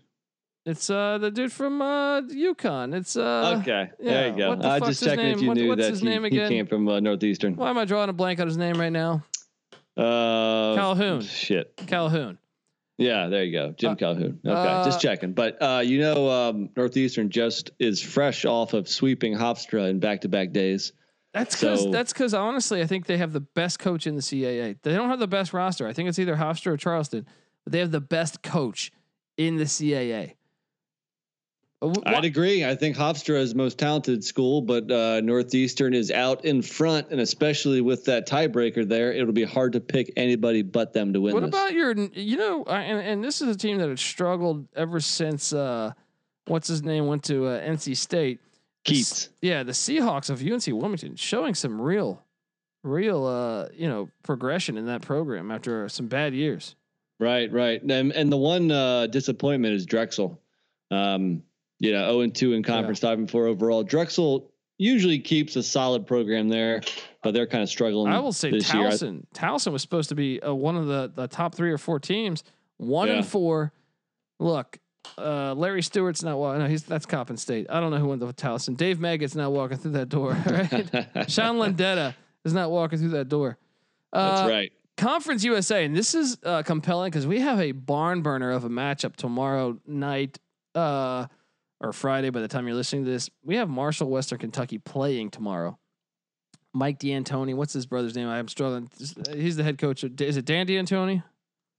Uh, I don't know. Anyway, he's the Marshall's head coach. He's good. Um, playing the Hilltoppers, Rick Stansbury squad, which I feel like all of us probably have Western Kentucky winning this thing, but at the same time, UAB kind of extremely flying under the radar. Can we talk about the Blazers just as a team, or how about the Owls? They're they're kind of surprising here, man. And, and, North Texas was one that I was bullish on uh, in the West here of, of the Conference USA. I thought for sure Western Kentucky was going to run away with the whole conference. I know currently ODU is in, in first place, but I still think Western Kentucky is the best team here, uh, especially in the East. When it comes to the West, though, UAB might be that team that could really surprise. Yeah, so far their schedule hasn't been that great, um, but they still are probably the best team. I would say watch out for Louisiana Tech. I still like them. Karl Malone's um, alma mater. Yeah, exactly. So yeah, I think in the West you're looking at UAB, you're looking at La Tech, and you mentioned in the East, Western Kentucky probably the best school, but Old Dominion and Marshall are solid year in year out. you know, uh, Conference USA doesn't get a lot of love in college basketball, but they got some good teams here, man. They're better than they are in football this past year. I'll say that. Uh, look, the college experience, college basketball midseason report is brought to you by Better Than Vegas. Better Than Vegas. It's like YouTube, but for what hashtag DJs only care about sports betting, baby. The best part is you'll be able to get free video picks from the SGPN crew. NC Nick did one for the uh, Alabama national championship where he hit my last one in college basketball hit. I'm trying to remember who the fuck it was. Um, anyway, make sure you subscribe to the SGPN page, sportsgamblingpodcast.com slash BTV, so you don't miss any of our videos. If you're subscribed, you'll get a notification every time a new SGPN video is posted. So go to sportsgamblingpodcast.com slash BTV to subscribe to our Better Than Vegas page today. Um, okay, now we got to start hammering these things through. We're going to do a fucking rapid fire, pod. man. Yeah. Uh, Let's jump over to where are we at here? Where are we at? Let's talk Horizon. Horizon. All right, dude. I've uh, you know this has been a play of mine. I know I, you're a Cleveland State yeah, guy now, right? I am a big Cleveland State guy. Look, I know their bars weren't open late on Monday night, but there's something about this Viking team that you gotta you gotta check out. Check out Cleveland State. They are to be, and I actually think, I actually think this is a team that we could, if if they get in the tournament, they have the guard play to really, really mess with somebody. So Cleveland State, dude, they played. I know it was Ohio State, and they probably, you know, little brother, big brother thing. They played them as tough as possible, and uh, I they won eight in a row. Watch out for the Vikings if they can get in March Madness. This team could be a, a team you do not want to face. I, I, I telling you, Cleveland State, don't the, be surprised. Agreed. Yeah. Agreed. The only other team of note in the horizon is Wright State. Don't forget about Wright State. Uh, they're almost like Winthrop. Well, they'll put up 90 on you one game. Uh, so I think, uh, yeah, the the cream of this league is Cleveland State and Wright State. The Vikings and the Raiders. Wow, it sounds like a NFL Super Bowl in, in the 70s or something. um, but uh, yeah, it's going to come down between those schools. Yeah, Cleveland State out the gate, by the way, got their ass kicked. Or no, sorry, they, they, they played Toledo close. Then they got their ass kicked by Ohio. Then they played Ohio State really close. Uh, and then since then they they've won every game. So they started out 0 and 3, believe it or not. Um, watch out for them. I'm intrigued. They got they got uh, Wright State tomorrow night. In, in there we go. Yeah, and then on Saturday they got Wright State again. Both road. I wouldn't games. be surprised if that's a split right there. Yeah, uh, watch out for for those teams, and I, I expect them to be a, a thorn, per, perhaps. It depends who draws them. Depends the matchup, but watch out for them. Metro Atlantic Athletic Conference, the MAC. Uh, are we going? Are we just going to chase Rick Pitino here and say he's going to get it done, or the Siena Saints going to get it done? Well, I, I, think Iona's playing better under Rick Pitino, but they've had a couple, uh, you know, lapses, you know, where they've looked or they've lost some games where they they shouldn't have. But uh, he has them right up there on top of the league, so they're one of the teams vying for that. I think Siena, Iona, uh, you know, maybe throw in Monmouth. Uh, St. Peter's is usually pretty good. The Peacocks, Mrs. You know? Peacock in the ballroom. Watch um, out for them. No, uh, I, I've been going Iona to win this thing. Yeah, I think you're right. Know, a couple of schools here which I've been betting on over the last couple years that have done me well. I really haven't bad years. Rider, Manhattan, um, you know, they're towards the bottom, but uh, yeah, I think Iona, they're probably the best team here. All right, the MAC, um, the MAC conference, which you know earlier in the year we made the mistake of of uh, texting. And I said I got really got a I got a feel for this conference. Now they're back to their ways. I got no fucking idea what's going on keep an eye on Northern Illinois. They fi- I'm not saying they're going to win this conference by any means, but ever since they fired their head coach, they've been they've been playing much better basketball. They've been playing much better basketball. I'm not going to lock up anyone playing earlier in the year. Locking them up was an easy easy ticket there. Um, but this conference, dude, look, Toledo's running away with it right now, six and zero. But at the same time, look, Buffalo had COVID issues. I, coming into the year, I think everyone had Buffalo winning this conference. But right there was Bowling Green. Right there was Akron. Right there was Kent State. Right there was Ohio. I know these teams have been beat down. I don't know what to think here. Is Toledo really the best team? It's a fun conference to watch actually so far. You know, once again, this this is a conference where they've been playing some like afternoon weekday games. So I've been tuning in, and some of these schools really have some talent here. I, you know, I'll be, I'll be honest with you. In previous years, I didn't want to watch a whole lot of Max. I've been watching more this year. And yeah, Toledo, Bowling Green, Buffalo, Akron, Kent State, Ohio, you know, I Ball mean, State. You Kent, can go like six, seven schools deep here that are solid with some real talent, you know, some real uh, offensive potential. Um, yeah, so far Kent, it looks like Toledo's the cream of the crop, but uh, we'll see how it plays out. I think a lot of teams are still in the mix here. Kent State took uh, Virginia to overtime in Charlottesville. Uh, yeah, I think th- this is just a good. Like a, a, they're up right now. The conference is up. I feel like agreed. even agreed. even in years past, where I thought there were cash machines fading Western Michigan, Eastern Michigan, and Central Michigan, I feel like they're even better than what we think they traditionally would be. So, all right, the Mid Eastern Athletic Conference.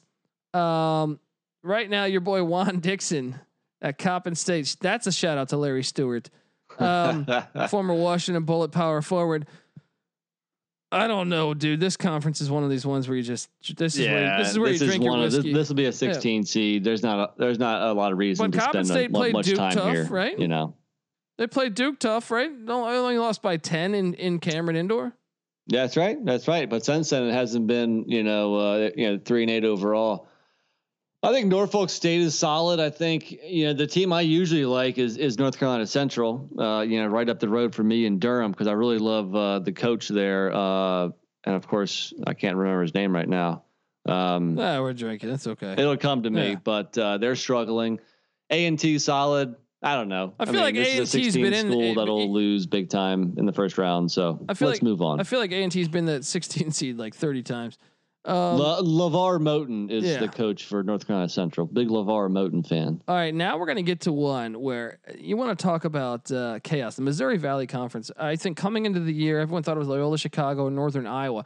Obviously, Northern Iowa lost. Uh, the best player in the Missouri Valley Conference preseason wise was AJ Green. He's out for the year. Big reason why Northern Iowa is three and eight. Um, I mean, you look at this. Drake is thirteen and zero and playing ball, and, and and someone was alerting me to an article uh, that I, I I caught a little bit of that Drake has a bunch of players that have been playing together since like middle school or something. Um, hmm. Dude, I think they have an unbelievable like uh, ATS record too. Yeah, they're thirteen and zero right now. Now Missouri State eight and one. The Ramblers, who who you know they still got Krutwig, they still got Porter Moser as the head coach, eight and three somehow Evansville is is, is four and two in conference, six and six. And don't this is the one that I've won a lot of money on the past couple years. NC Nick when that once the uh, the conference, cha- I think the past two years they've had great odds, and I've won both conference tournaments. On, Bradley on Bradley, the Braves. I still think they're yeah. much better in their record. You look at Bradley's schedule. I'm going to pull that up really quick. You're going to see a couple games where you're just like, oh man, I think it was Missouri. They they were up the whole game and Missouri hit a crazy shot late to get them to win. And I want to say it was it was Xavier that they they played to overtime. They they have just been a a they're better than their record. They're seven and four right now. Yeah, they lost by one at Xavier, and they lost at Missouri by one. I mean, this is a much better program than what we think they are. They even lost even all of their losses are by six points or less. Yeah, pretty impressive. I mean, yeah, this is another one of those mid-major conferences where there's like five or six really good teams here, and uh, Drake's coming out with their freaking hair on fire, thirteen and zero. Oh. Missouri State is having a, a nice year, kind of kind of out of nowhere. Uh, but I wouldn't be uh, surprised if Loyola Chicago ends up winning this as we expected. They lost a game to Indiana State. Um, yeah. Uh, that's I, their I, one conference loss, which is kind of surprised, but no, it's not the even that. The Sycamores are a pretty good team. Yeah, here, you know? I watched them against Purdue, and I go, dude, they're going to be a tough out in the Missouri Valley. Valpo is a team that played for the Missouri Valley Championship a season ago, and they're three and seven. Uh, I, I, truly think the only really horrible teams in this conference, if I, you know, pre episode, if you had asked me, I would say, well, I don't think Evansville's very good, and I don't think Illinois State's very good. Right. The right. rest I think are going to be tough outs. But gun to my head, I think it's Loyola and Bradley. And and uh, aside from Drake, uh, you can't knock a 13 and 0 record. And I've watched them a couple times. So I I don't know. Bradley though, to me, is a team that the reason why they've been able to win the conference in the conference championship the past couple years is their defense. As the season progresses, watch out for the Braves. They play defense. I think uh, uh probably the best within the conference. But uh, I got to watch more of Drake and Missouri State to really form. This is going to be a fun one. Yeah, this yeah. is going to be a fun one to uh, watch. You know, as the season progresses here, because a lot of good schools. All right, uh, Mountain West Conference. We got the. Uh, I mean, talk about this is all over the place. Is all over the place, man. Is San Diego State? You know, they they they uh, what they were up by thirty or something against Colorado State. Colorado State beat them. Um, are they still the best team, or I'm starting to think Boise State might be, dude? I'm starting to agree with you. You know, you, know, you, you think football when you think Boise State, you think the blue turf, but man, they are they're 12 and one overall. They're eight and zero in conference. Let me pull up their schedule here because they've already knocked off some of these schools. Well, they, beat BYU. Also, I know they they beat BYU at BYU. I know that for sure. Uh, that was a game I watched. Um, but yeah, the Rams of Colorado State, they're an interesting team. I personally think it's going to be between Boise, San Diego State, and Utah State. Yeah, th- that's the top tier right there. Yeah. So Boise's one loss is a ten pointer at Houston. You know, close game. Yeah. For the most part, uh, yeah. T- so they they swept New Mexico, swept San Jose State, swept Air Force, swept Wyoming. So there's your eight and zero oh record. So they have yet to play the top schools in the conference. You know, so maybe their record's a little misleading, but Boise State I think is legit but you hit the nail, uh, you know, with with the hammer there. Uh, those three schools are the cream of the crop here. Yeah, uh, and you know the sad part is is I bet you only one makes the tournament, but I think three of those are tournament caliber teams. Yeah, I totally agree. Uh, let me check Lunardi real quick. Mountain West, he has two. Who's he going? Boise he and San Diego State.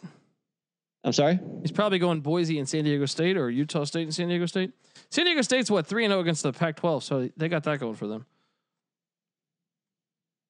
Let me look here. None of the schools are are, are in the last four in or the last four buys. So he thinks two schools are in there. You know, pretty pretty uh, solidly. I mean, San Diego State was ranked like a week talk. ago. San Diego State was ranked a week ago, so I'm assuming he's got them in there. I mean, they won against they've beaten UCLA, Arizona State, and I believe somebody it's else. got Boise and San Diego State. There you go. Yeah. Wow, that'd be okay. Okay. Uh, let's go to the Northeast Conference. Uh, Long Island and Bryant. Your boys, the Bryant Bulldogs. I don't want to talk about Bryant, man. I don't know how they freaking lose to St. Francis today. Uh, I mean, Bryant was looking really good. They were they were nine and two overall, five and one in conference they were lighting up the scoreboard, and and St. Francis, who was one and six overall, somehow wins hey, straight up. Francis, so you got me, man. St. Francis uh, beat Pitt at Pitt. You figured yeah, out. Welcome to college know, basketball. But uh, give me, I think I thought Bryant was one of the best teams in this conference, but I, what do I know anymore? With you know, Mount St. Mary's had a big win today over Merrimack. Uh, you still got Long Island in the mix. The Sacred Sharks. Heart usually is solid. Yeah. I, I what know. do you think? I'm going Bryant. Fuck I, Bryant. yeah. uh, Shout out to but, Kelvin Bryant, the old the old Redskins running back. There you go. Uh, uh, what are you going? Who are you going? Pick one. uh, uh, well, let me go. Let me go with Mount St. Mary's, the Mountaineers. Uh, going close to close to your heart, huh? That's right. Um, all right, I want to tell you guys that the college experience is brought to you by Bettor Edge. Bettor Edge is a stock exchange for sports bets, allowing you to bet and sell betting positions like the stock market. The best part is it is, it is a it, it Jesus, I can't even talk. The best part is it allows you to bet with no vig. Since you're buying positions from other sports bettors, there is no house. Yes, and you can play for money in 40 states. All right. Plus, we get a uh, we got a weekly contest going for the for our listeners. So we're back with a uh, divisional playoff round competition. $10 to enter, and each user will start with the balance of $1,000 to wager on multiple events. The player with the highest earnings will take the entire pool of entry fees. Sign up today at bettoredge.com. Use the promo code SGP for a free $10 bet. That's bettoredge. That's B E T T O R edge.com promo code SGP. All right, we're, we're, we're finally getting through this shit. I, I, I, I we're, we're deep into it here. Let's get to a conference near and dear to both of our hearts because it's kind of one of the more I feel like it's almost like remember back in the 90s the Missouri Valley before it got its credit uh really was a great conference and now I think feel like the cat's out of the bag a little bit people know the Missouri Valley's for real but the Ohio Valley Nick The Ohio Valley for the past couple years. Talk about some of my favorite conference tournaments. I mean, I, I think it was Austin Peay and Belmont last year in a fucking game that was just a complete barn burner. But now out of nowhere comes the, my, a team that I've been handicapping, and I think you know this. I've texted you a few times on the my my team, the Colonels of Eastern Kentucky. They they've been a darling of mine. Uh, they're playing good ball. Yeah, did did they cover that? They I think they covered in overtime for us. Yeah, so I yeah. think we hit on that one lock uh, that where we went with it together. Um, but uh, dude, this is Belmont's conference. Yeah, Bel- yeah, Belmont's been a very good program for the last seven or eight years or so, maybe. Mm-hmm. Uh, and the, the one school who usually is right up there with them, who has fallen off, is Murray State. Uh, they lost their coach, right? Uh, no, I don't think so. I think they just lost no. their, their players. Okay, maybe I'm thinking of somebody else. I'm, I'm thinking I think of you're thinking of major. East Tennessee State, uh, maybe. But yeah, usually you know Belmont's up there, Austin Peay is up there. Usually Murray State is. Um, this this year we got a little bit of new blood, you know, especially. Uh, well, I mean, they're only one oh zero in conference, but that's SIU, Edwardsville. They'll probably drop off. Yeah, and, and, uh, and, Morehead State and Jacksonville State are playing pretty solid too. Well, and don't sleep on Austin Peay. I feel I still feel like Austin Peay. is a team that uh, has got to figure some things out. I mean, I still think they're a player in this conference. Yes, they do have a couple bad losses, but uh, I still think they they could be a team to watch as the season progresses. Um, but really, regular season, nobody's catching Belmont. Really, what you're looking at is who could potentially upset them in the conference oh, tournament because this is a one bid league. Eastern Kentucky, man. Eastern Kentucky yeah. is a dangerous, yeah. dangerous team. I feel yeah. like. Um, I'm assuming they have yet to play. I don't believe so. I'm trying to pull up their schedule right. I now. got it. I got it okay. up. Uh, no, they haven't played yet. Yeah, watch out for my Colonels, man. They're gonna get. Uh, there's gonna be some value. I think that line will be large. I think that line will be large. So if you're looking at Belmont, you know they have wins over George Mason. They beat uh, Lipscomb, Evansville. We just mentioned them. They've already beat Murray State, and then they've kind of played some of the lower tier of the conference. It seems just like looking at this. I don't know if this is coincidence or if it's on purpose, but a lot of the conferences are saving more of the marquee matchups till later later in the year. I think this is on purpose. I'm assuming that they thought COVID was going to be worse early in the season. So if some of these games got canceled, well, that, that's only logical because of what winter a virus is is more. Uh, yeah. Plus, more eyeballs are on college basketball later in the season, so they want more ratings.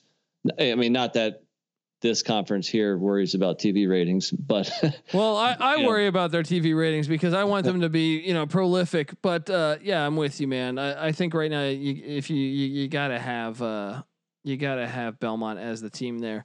Uh, Pac-12, Pac-12. Welcome to the madness of that is Pac-12. By the way, me and you hit on a lock of UCLA at Arizona State, where Arizona State had like four key players out, and we got so lucky to cover that game. I watched that game is there still a chance that their UCLA is not really what we think they are?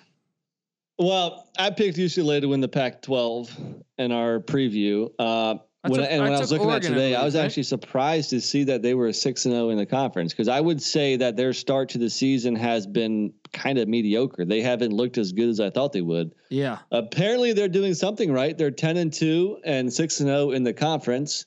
Uh, yeah, they they haven't played Oregon yet. They beat Colorado or- in Westwood in a close one. Oregon though they had that game canceled. They were supposed to play at Eugene. Sorry, I don't mean to, yeah. uh, to, to, to, cut you off, but um, no problem. Uh, I I I don't know if I'm sold because uh, I don't know. I guess tonight they, they had a big win, so maybe I'm maybe I'm wrong there today. But um, prior to today, the times I had seen them, I was not sold. But hey, six and 0, 6 and zero. Oh. No, I mean I agree. I you know they are not head and shoulders better than Oregon or USC or Colorado or Stanford or the Arizona schools. Uh, yeah, I mean, if you want to put this into tiers right now, I guess UCLA and Oregon might be on yeah. a top tier, slightly above those other schools I, I mentioned, I, and, but there's and, not a whole lot of separation. Even Stanford, Stanford's had a lot of players injured. So yeah. it's been hard to really gauge how good they are. I will say the biggest disappointment. A lot of people are going to think Arizona State. I don't think so. With all the injuries and, and stuff they've had, I think there'll still be a, a, team that finds itself into the tournament with their health. Uh, I'm going to say the Washington Huskies, a team that I thought was going to be, they're fucking horrible and they have talent. It makes no sense. That, yeah, that coach has to be shown the door. Uh, Mike. Uh, Mike uh, from Syracuse, Mike Hop, not Hopkins. Is it? Is it Mike Hopkins? Ah, yeah, yeah, yeah, yeah, I think that's right. I was going to say Mike Houston, but I knew it was wrong. That's yeah, Mike East Hopkins, Carolina's the uh, guy who came over from Syracuse. uh, yeah, I think he's done. Uh, let's, you know, can, can we talk about Kyle Smith though? The Washington State Cougars head coach, nine and three, and some. Now they got their ass whooped today, but they, they, they I mean, the double overtime loss to Arizona. They're all like this is this is this guy came over from San Francisco. I love this hire. Get, you know they have uh, I believe they have Dennis Rodman's son on this team, but um nine and three, and are are we perhaps uh, going to have a year where the Cougars of Washington State get in there first tournament since the days of Tony I don't Bennett? think so, man. Look at their wins. I mean, they have their their nine wins. So they beat Oregon State is and Cal are their best wins. Okay. Other than that, they beat Texas Southern, Eastern Washington, Idaho, Portland State, Montana State, Prairie View, Northwestern State. I mean, look, they're not going to make the NCAA tournament. It's still they're a, a, solid team, and especially it's tough to play in Pullman. It's a tough road trip for any team to travel to Eastern Washington. So they might surprise some schools at home. But usually when they go on the road in conference, like we just saw the last two games, um, well, actually they, they, lost to Stanford at home by 15, but then the, this one against UCLA when they lost by 30. Ouch. St- Stanford, they're better, they're improved, but no, they're not making the NCAA tournament. Stanford is that team that I feel like is kind of the mystery of this conference.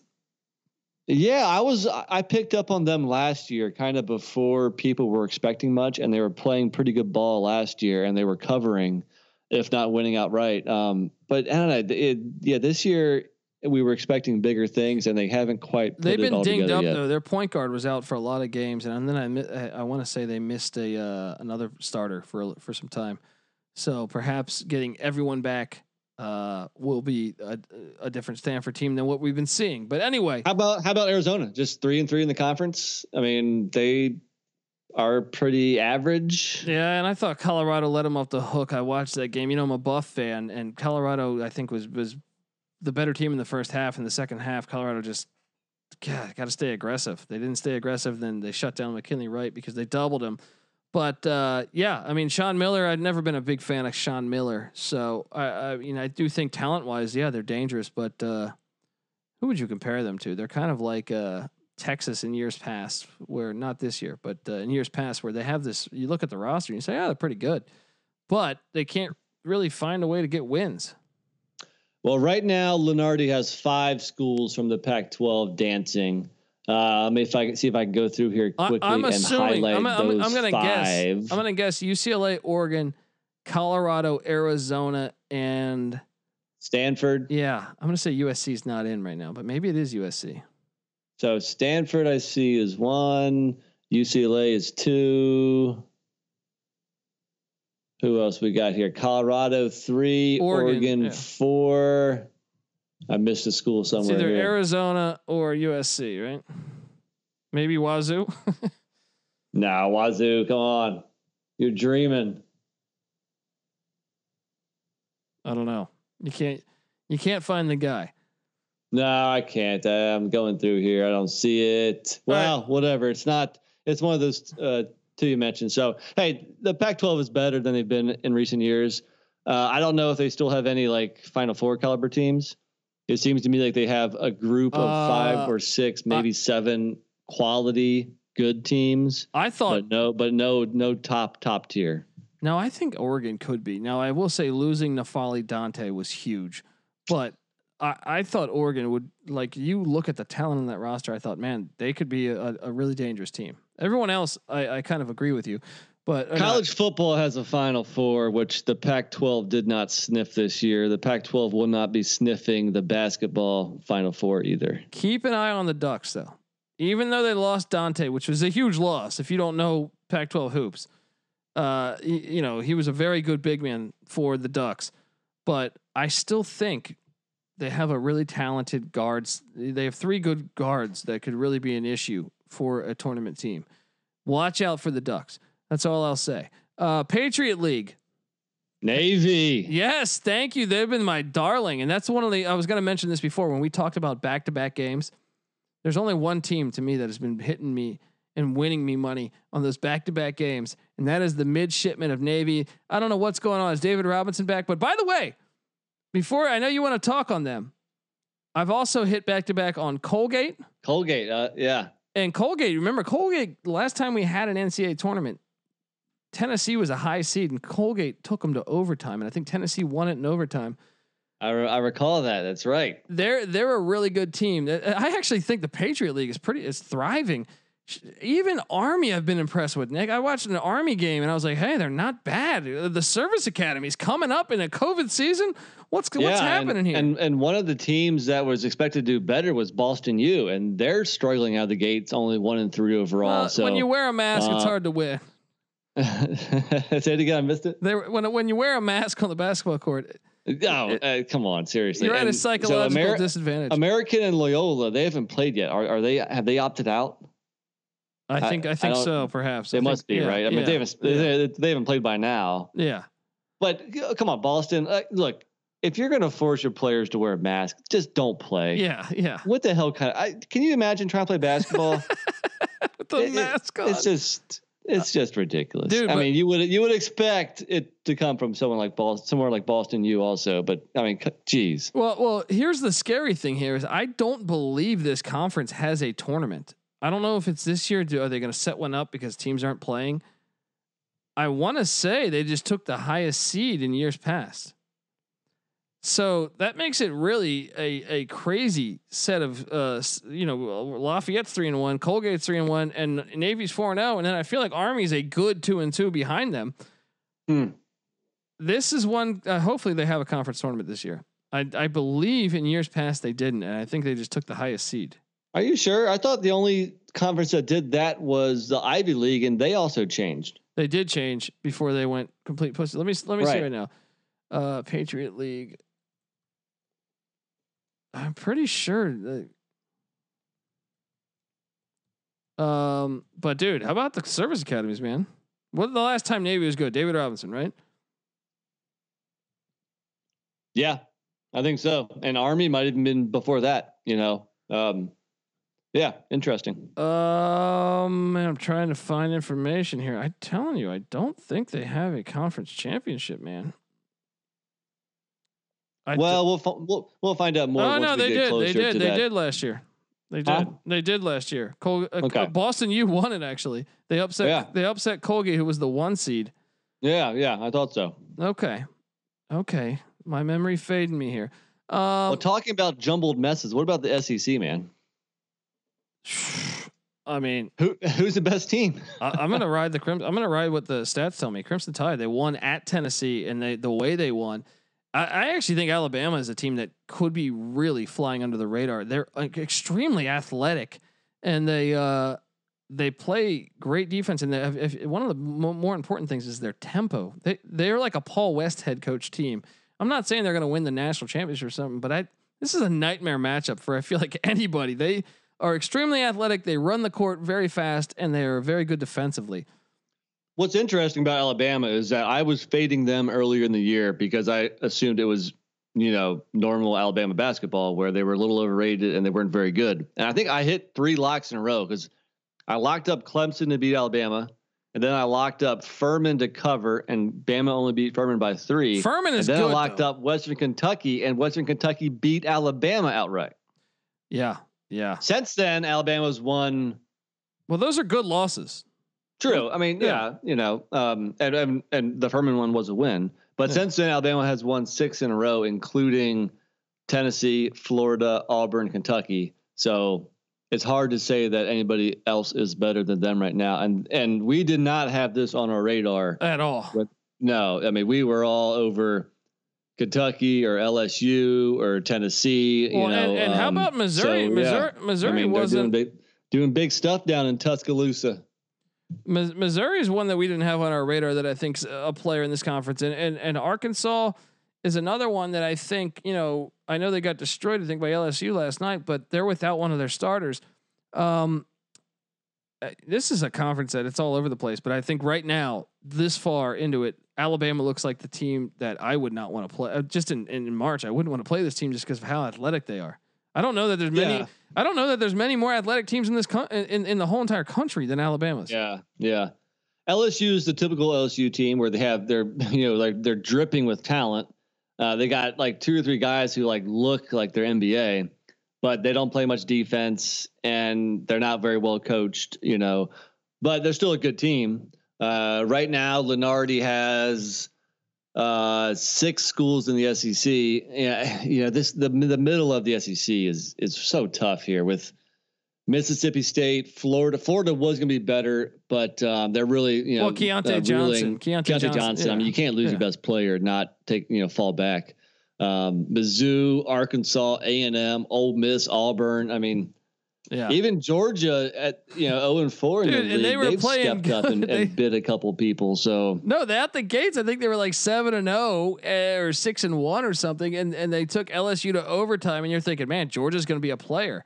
No, not the case. But may, maybe, maybe I still feel like they they got they've been playing better than they were with Anthony Edwards. So food for thought. Uh, the Southern Conference. What do you feel about the Southern? This is a, a one that uh, what the Citadel was was undefeated until last night. UNC Greensboro is a team throughout years past has been a good team. I, I know I, I was kind of thinking Samford and Western Carolina are better than what their their records indicate. Even Mercer as well. Yeah. Um, yeah. Uh, Furman is the team though that I think is actually going to go. I'm going to call this right now. Furman will not. They, they will make the tournament and they will win a game in the tournament. I would not be surprised. I just mentioned that very close loss against uh, Alabama. And uh, yeah, it seems like East Tennessee State and Wofford, while still good this year, they're not quite as good as years past. And you can throw UNCG into that same mix. So yeah, I think Furman's a class of this conference. Chattanooga, eleven and there's three. no there's yeah. no pushovers here, man. You know, that's a good conference, uh, man. It is. You know, there there's no easy wins here. Years um, past, VMI was horrible and the Citadel, yeah. and those are both good programs this year. Yeah, yeah, Chattanooga. I mean, you know, they're solid. Uh, yeah, I mean, you know, good conference throughout. So uh, expect some turmoil. Expect a couple losses. It will only be a one bid league, and chances are it'll be Furman. But uh, you know, when you have East Tennessee State, when you got Wofford, when you got UNCG, they could beat Furman in the conference tournament. Let me ask you something though: if, if Furman goes something like I don't know, twenty-two and three, and they lose the conference tournament, you think they don't make it? I think Furman might have a shot at, at an outright. Well, let's see. Um, out of conference wins. I mean, that, that you know they have to be, uh, have beat somebody. They beat College of Charleston. They lost a close one to Cincy. They lost a close one to Alabama. They lost to Winthrop. No, they don't go. Yeah, that's brutal. I think they're a dangerous team. Um, uh, all right. Before we get to the final, before we close this long ass episode, I want to tell you guys the college experience is brought to you by Ace Per Head. You ever thought about starting your own sports book but don't know how? Well, guess what? Ace Per Head is here to help you start your own sports book. They'll provide you with an all inclusive professional betting site with lines up to up to date to the second and wagers graded immediately. They have top notch customer support going 24 7 and some of the sharpest lines in the industry. Just go to aceperhead.com slash SGP. That's aceperhead.com slash SGP. All right, man. Uh, we got to just, I don't, there's just too many fucking conferences. We don't even have the Ivy League. Uh, Once South- we got past the SEC, I was like, oh, we're probably done. And there's like five or six more. All right, let's just gun to head. Southland Conference. Abilene Christian. Sam Sam Houston State, man, watch out for these no, guys. I Abilene locked them Christian. up yesterday. The one game I got right. These this is a, a team I, have been starting to pay attention to. Uh, watch out for Sam Houston State there. Abilene Christian is going to be the team to do it, but also I would say watch out. Stephen F. Austin started slow. Watch out. Three good them. schools yeah. up top of this league. The bottom is very shitty, but yeah. three quality programs up top. All right. The, then we go to the Southwestern Athletic, the SWAC. Oh, dude, don't mention it. It's awful. It's going to be a 16 school. They're going to get blown out. Prairie View is going to move on. Get it done. Summit League. The Summit League. This is actually kind of a compelling league to me. I, I feel like North Dakota State, South Dakota State rivalry is strong. Uh, the Bison get it done this year. You? Yeah, I think you're probably right. You know, usually the Jackrabbits have had some success. I think they won a game in the tournament a couple years ago, right? Yeah, yeah. that or was a close game. Um, so when it will, if you get confused about the Dakota schools, just no, remember that, that North the state Dakota schools are better than the non-state ones usually. And Oral Roberts, watch out. They got a pretty solid program there too. Yeah, man. Shout out to Haywoode Workman. Sunbelt Conference. Uh, uh, uh, how compelling is it? The Chanticleers and App State, the football blue bloods. You know, Carolinas, man, I love it. But don't sleep on Darrell Walker, former Washington Bullet, Darrell Walker squad, the little the Little Rock Trojans, and don't forget about Louisiana Lafayette. They were a team that were going to make it a season ago. Um, surprised that Georgia State, although still you know seven and two, maybe they're still a player. Um, who are you taking yeah, here? This is this conference is kind of like the one we mentioned a couple of conferences ago, where the top of the is pretty good and the bottom's really bad. Yeah. Uh, you know, our Arkansas State, UL Monroe, they are bad. Um, towards the top, though, yeah, Coastal, App State, Little Rock, Louisiana, the Georgia East, State, throw them in there East too. That's good. five good schools. Yeah, I'm going with the chance, man. Coastal Carolina, come on now. All right, the WCC, we're both going Gonzaga. I won't touch uh, on that, of course, but but I, I am intrigued about some of those other teams. I think they should get another team in, if it was up to me. Uh, the Western Athletic Conference, the WAC. NC Nick, is Bryce Drew going to do it in year one? He should have never got fired from Vanderbilt. Got a raw deal. His leading scorer got out for the year and he only got three years there. And they had a horrible season that year. Bryce Drew is a good coach. Grand Canyon, the Antelopes are going to get it done. But shout out to UT Rio Grande, who announced today that they're going to have a, start a football program that will be in the FCS over the next few years, but jumping to nice. the FBS in uh, I want to say five years. Nice, nice. I'm also on Grand Canyon. I disagree with the firing of Dan Majerle last year, also. Yeah. But uh, but good hiring in, in his replacement in Drew. I would say watch out for Utah Valley. The, the, the, for some reason, the state of Utah fields really good basketball teams. Yeah, Utah Valley head coach is Mark Madsen, former Stanford there, power forward. There, there Keep an eye out on New Mexico State. They've only the COVID is they, this team was like playing in like fucking Phoenix because they couldn't. The state wouldn't let them play in New Mexico. They've only played three games this season. New Mexico State's been the the, the pride of this conference for the past few years. Uh, so keep an eye out for them. Uh, all right, guys, this is the college basketball uh, half s- midway point recap. Um, NC Nick, Final Four. You want to just, just throw something out there? Final Four right now. All right, I'm gonna put Gonzaga in there and go chalk. I'm gonna put Michigan. I'm gonna put Villanova, and then I'm gonna go. I, I would take one, uh, like you know, Florida State. How about that? Okay, Florida State. I think the furthest they've ever been is to the Elite Eight. That would be big time. I'm gonna ride Gonzaga. You got to put in there right now. I'm gonna then put Baylor as the uh, the another Final Four team. My third Final Four team right now, gun to head. I'm not going to take Michigan because I think they're peaking too early. I think they're going to get tested somewhere here. Give me the Illini. Give me the Illini in the Final Four, and then the fourth team. Uh, man, you it was funny if you had asked me this yesterday, I would have put Texas in over Baylor, but now I'm thinking Baylor. Um, fourth team is going to be someone random. Duke. I mean, shit, Coach K. no, Coach K. You know, he's he's done before, you know, great coaching jobs where fourth team, let's go with uh I don't know. Give me uh Houston. Yeah, give me Houston. No, they're not going to make the final four. give me uh I feel like there's one team I'm forgetting that I've been really impressed by. Who is that? You put you put me on the spot with this question. Now you put now you're putting yourself on the spot. I, I figured if you asked me, you'd have it kind of ready. So uh, Illini, Baylor, uh, Gonzaga, and give me uh give me let me give, give me another Big Ten school. Give me uh actually no, fuck it. All right, I'm going I'm going off the off the, the reservation here. Give me Richmond. Ah, there you go. Right. You didn't pick them to win the A10, but you pick them to go to the Final hey, Four. Guard like play goes a long way. All right. Uh, guys, we are the college experience. Make sure you subscribe. We handicap every single Division One college basketball and college football game. So please do that. Make sure you follow us on Twitter. We release all of our picks daily uh, via our Twitter accounts and also on sportsgamblingpodcast.com. Pat, uh, I'm on I'm on Twitter at at the Colby D. Give me a follow. NC Nick's on Twitter at NC underscore NICK. Our third co-host, uh, Patty C, he's on Twitter at Patty C831. Give us all a follow. We are part of the Sports Gambling Podcast. They're on Twitter at the SGP Network. All right, any last words, buddy?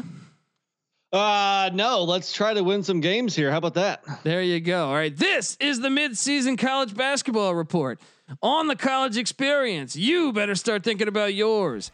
And we out.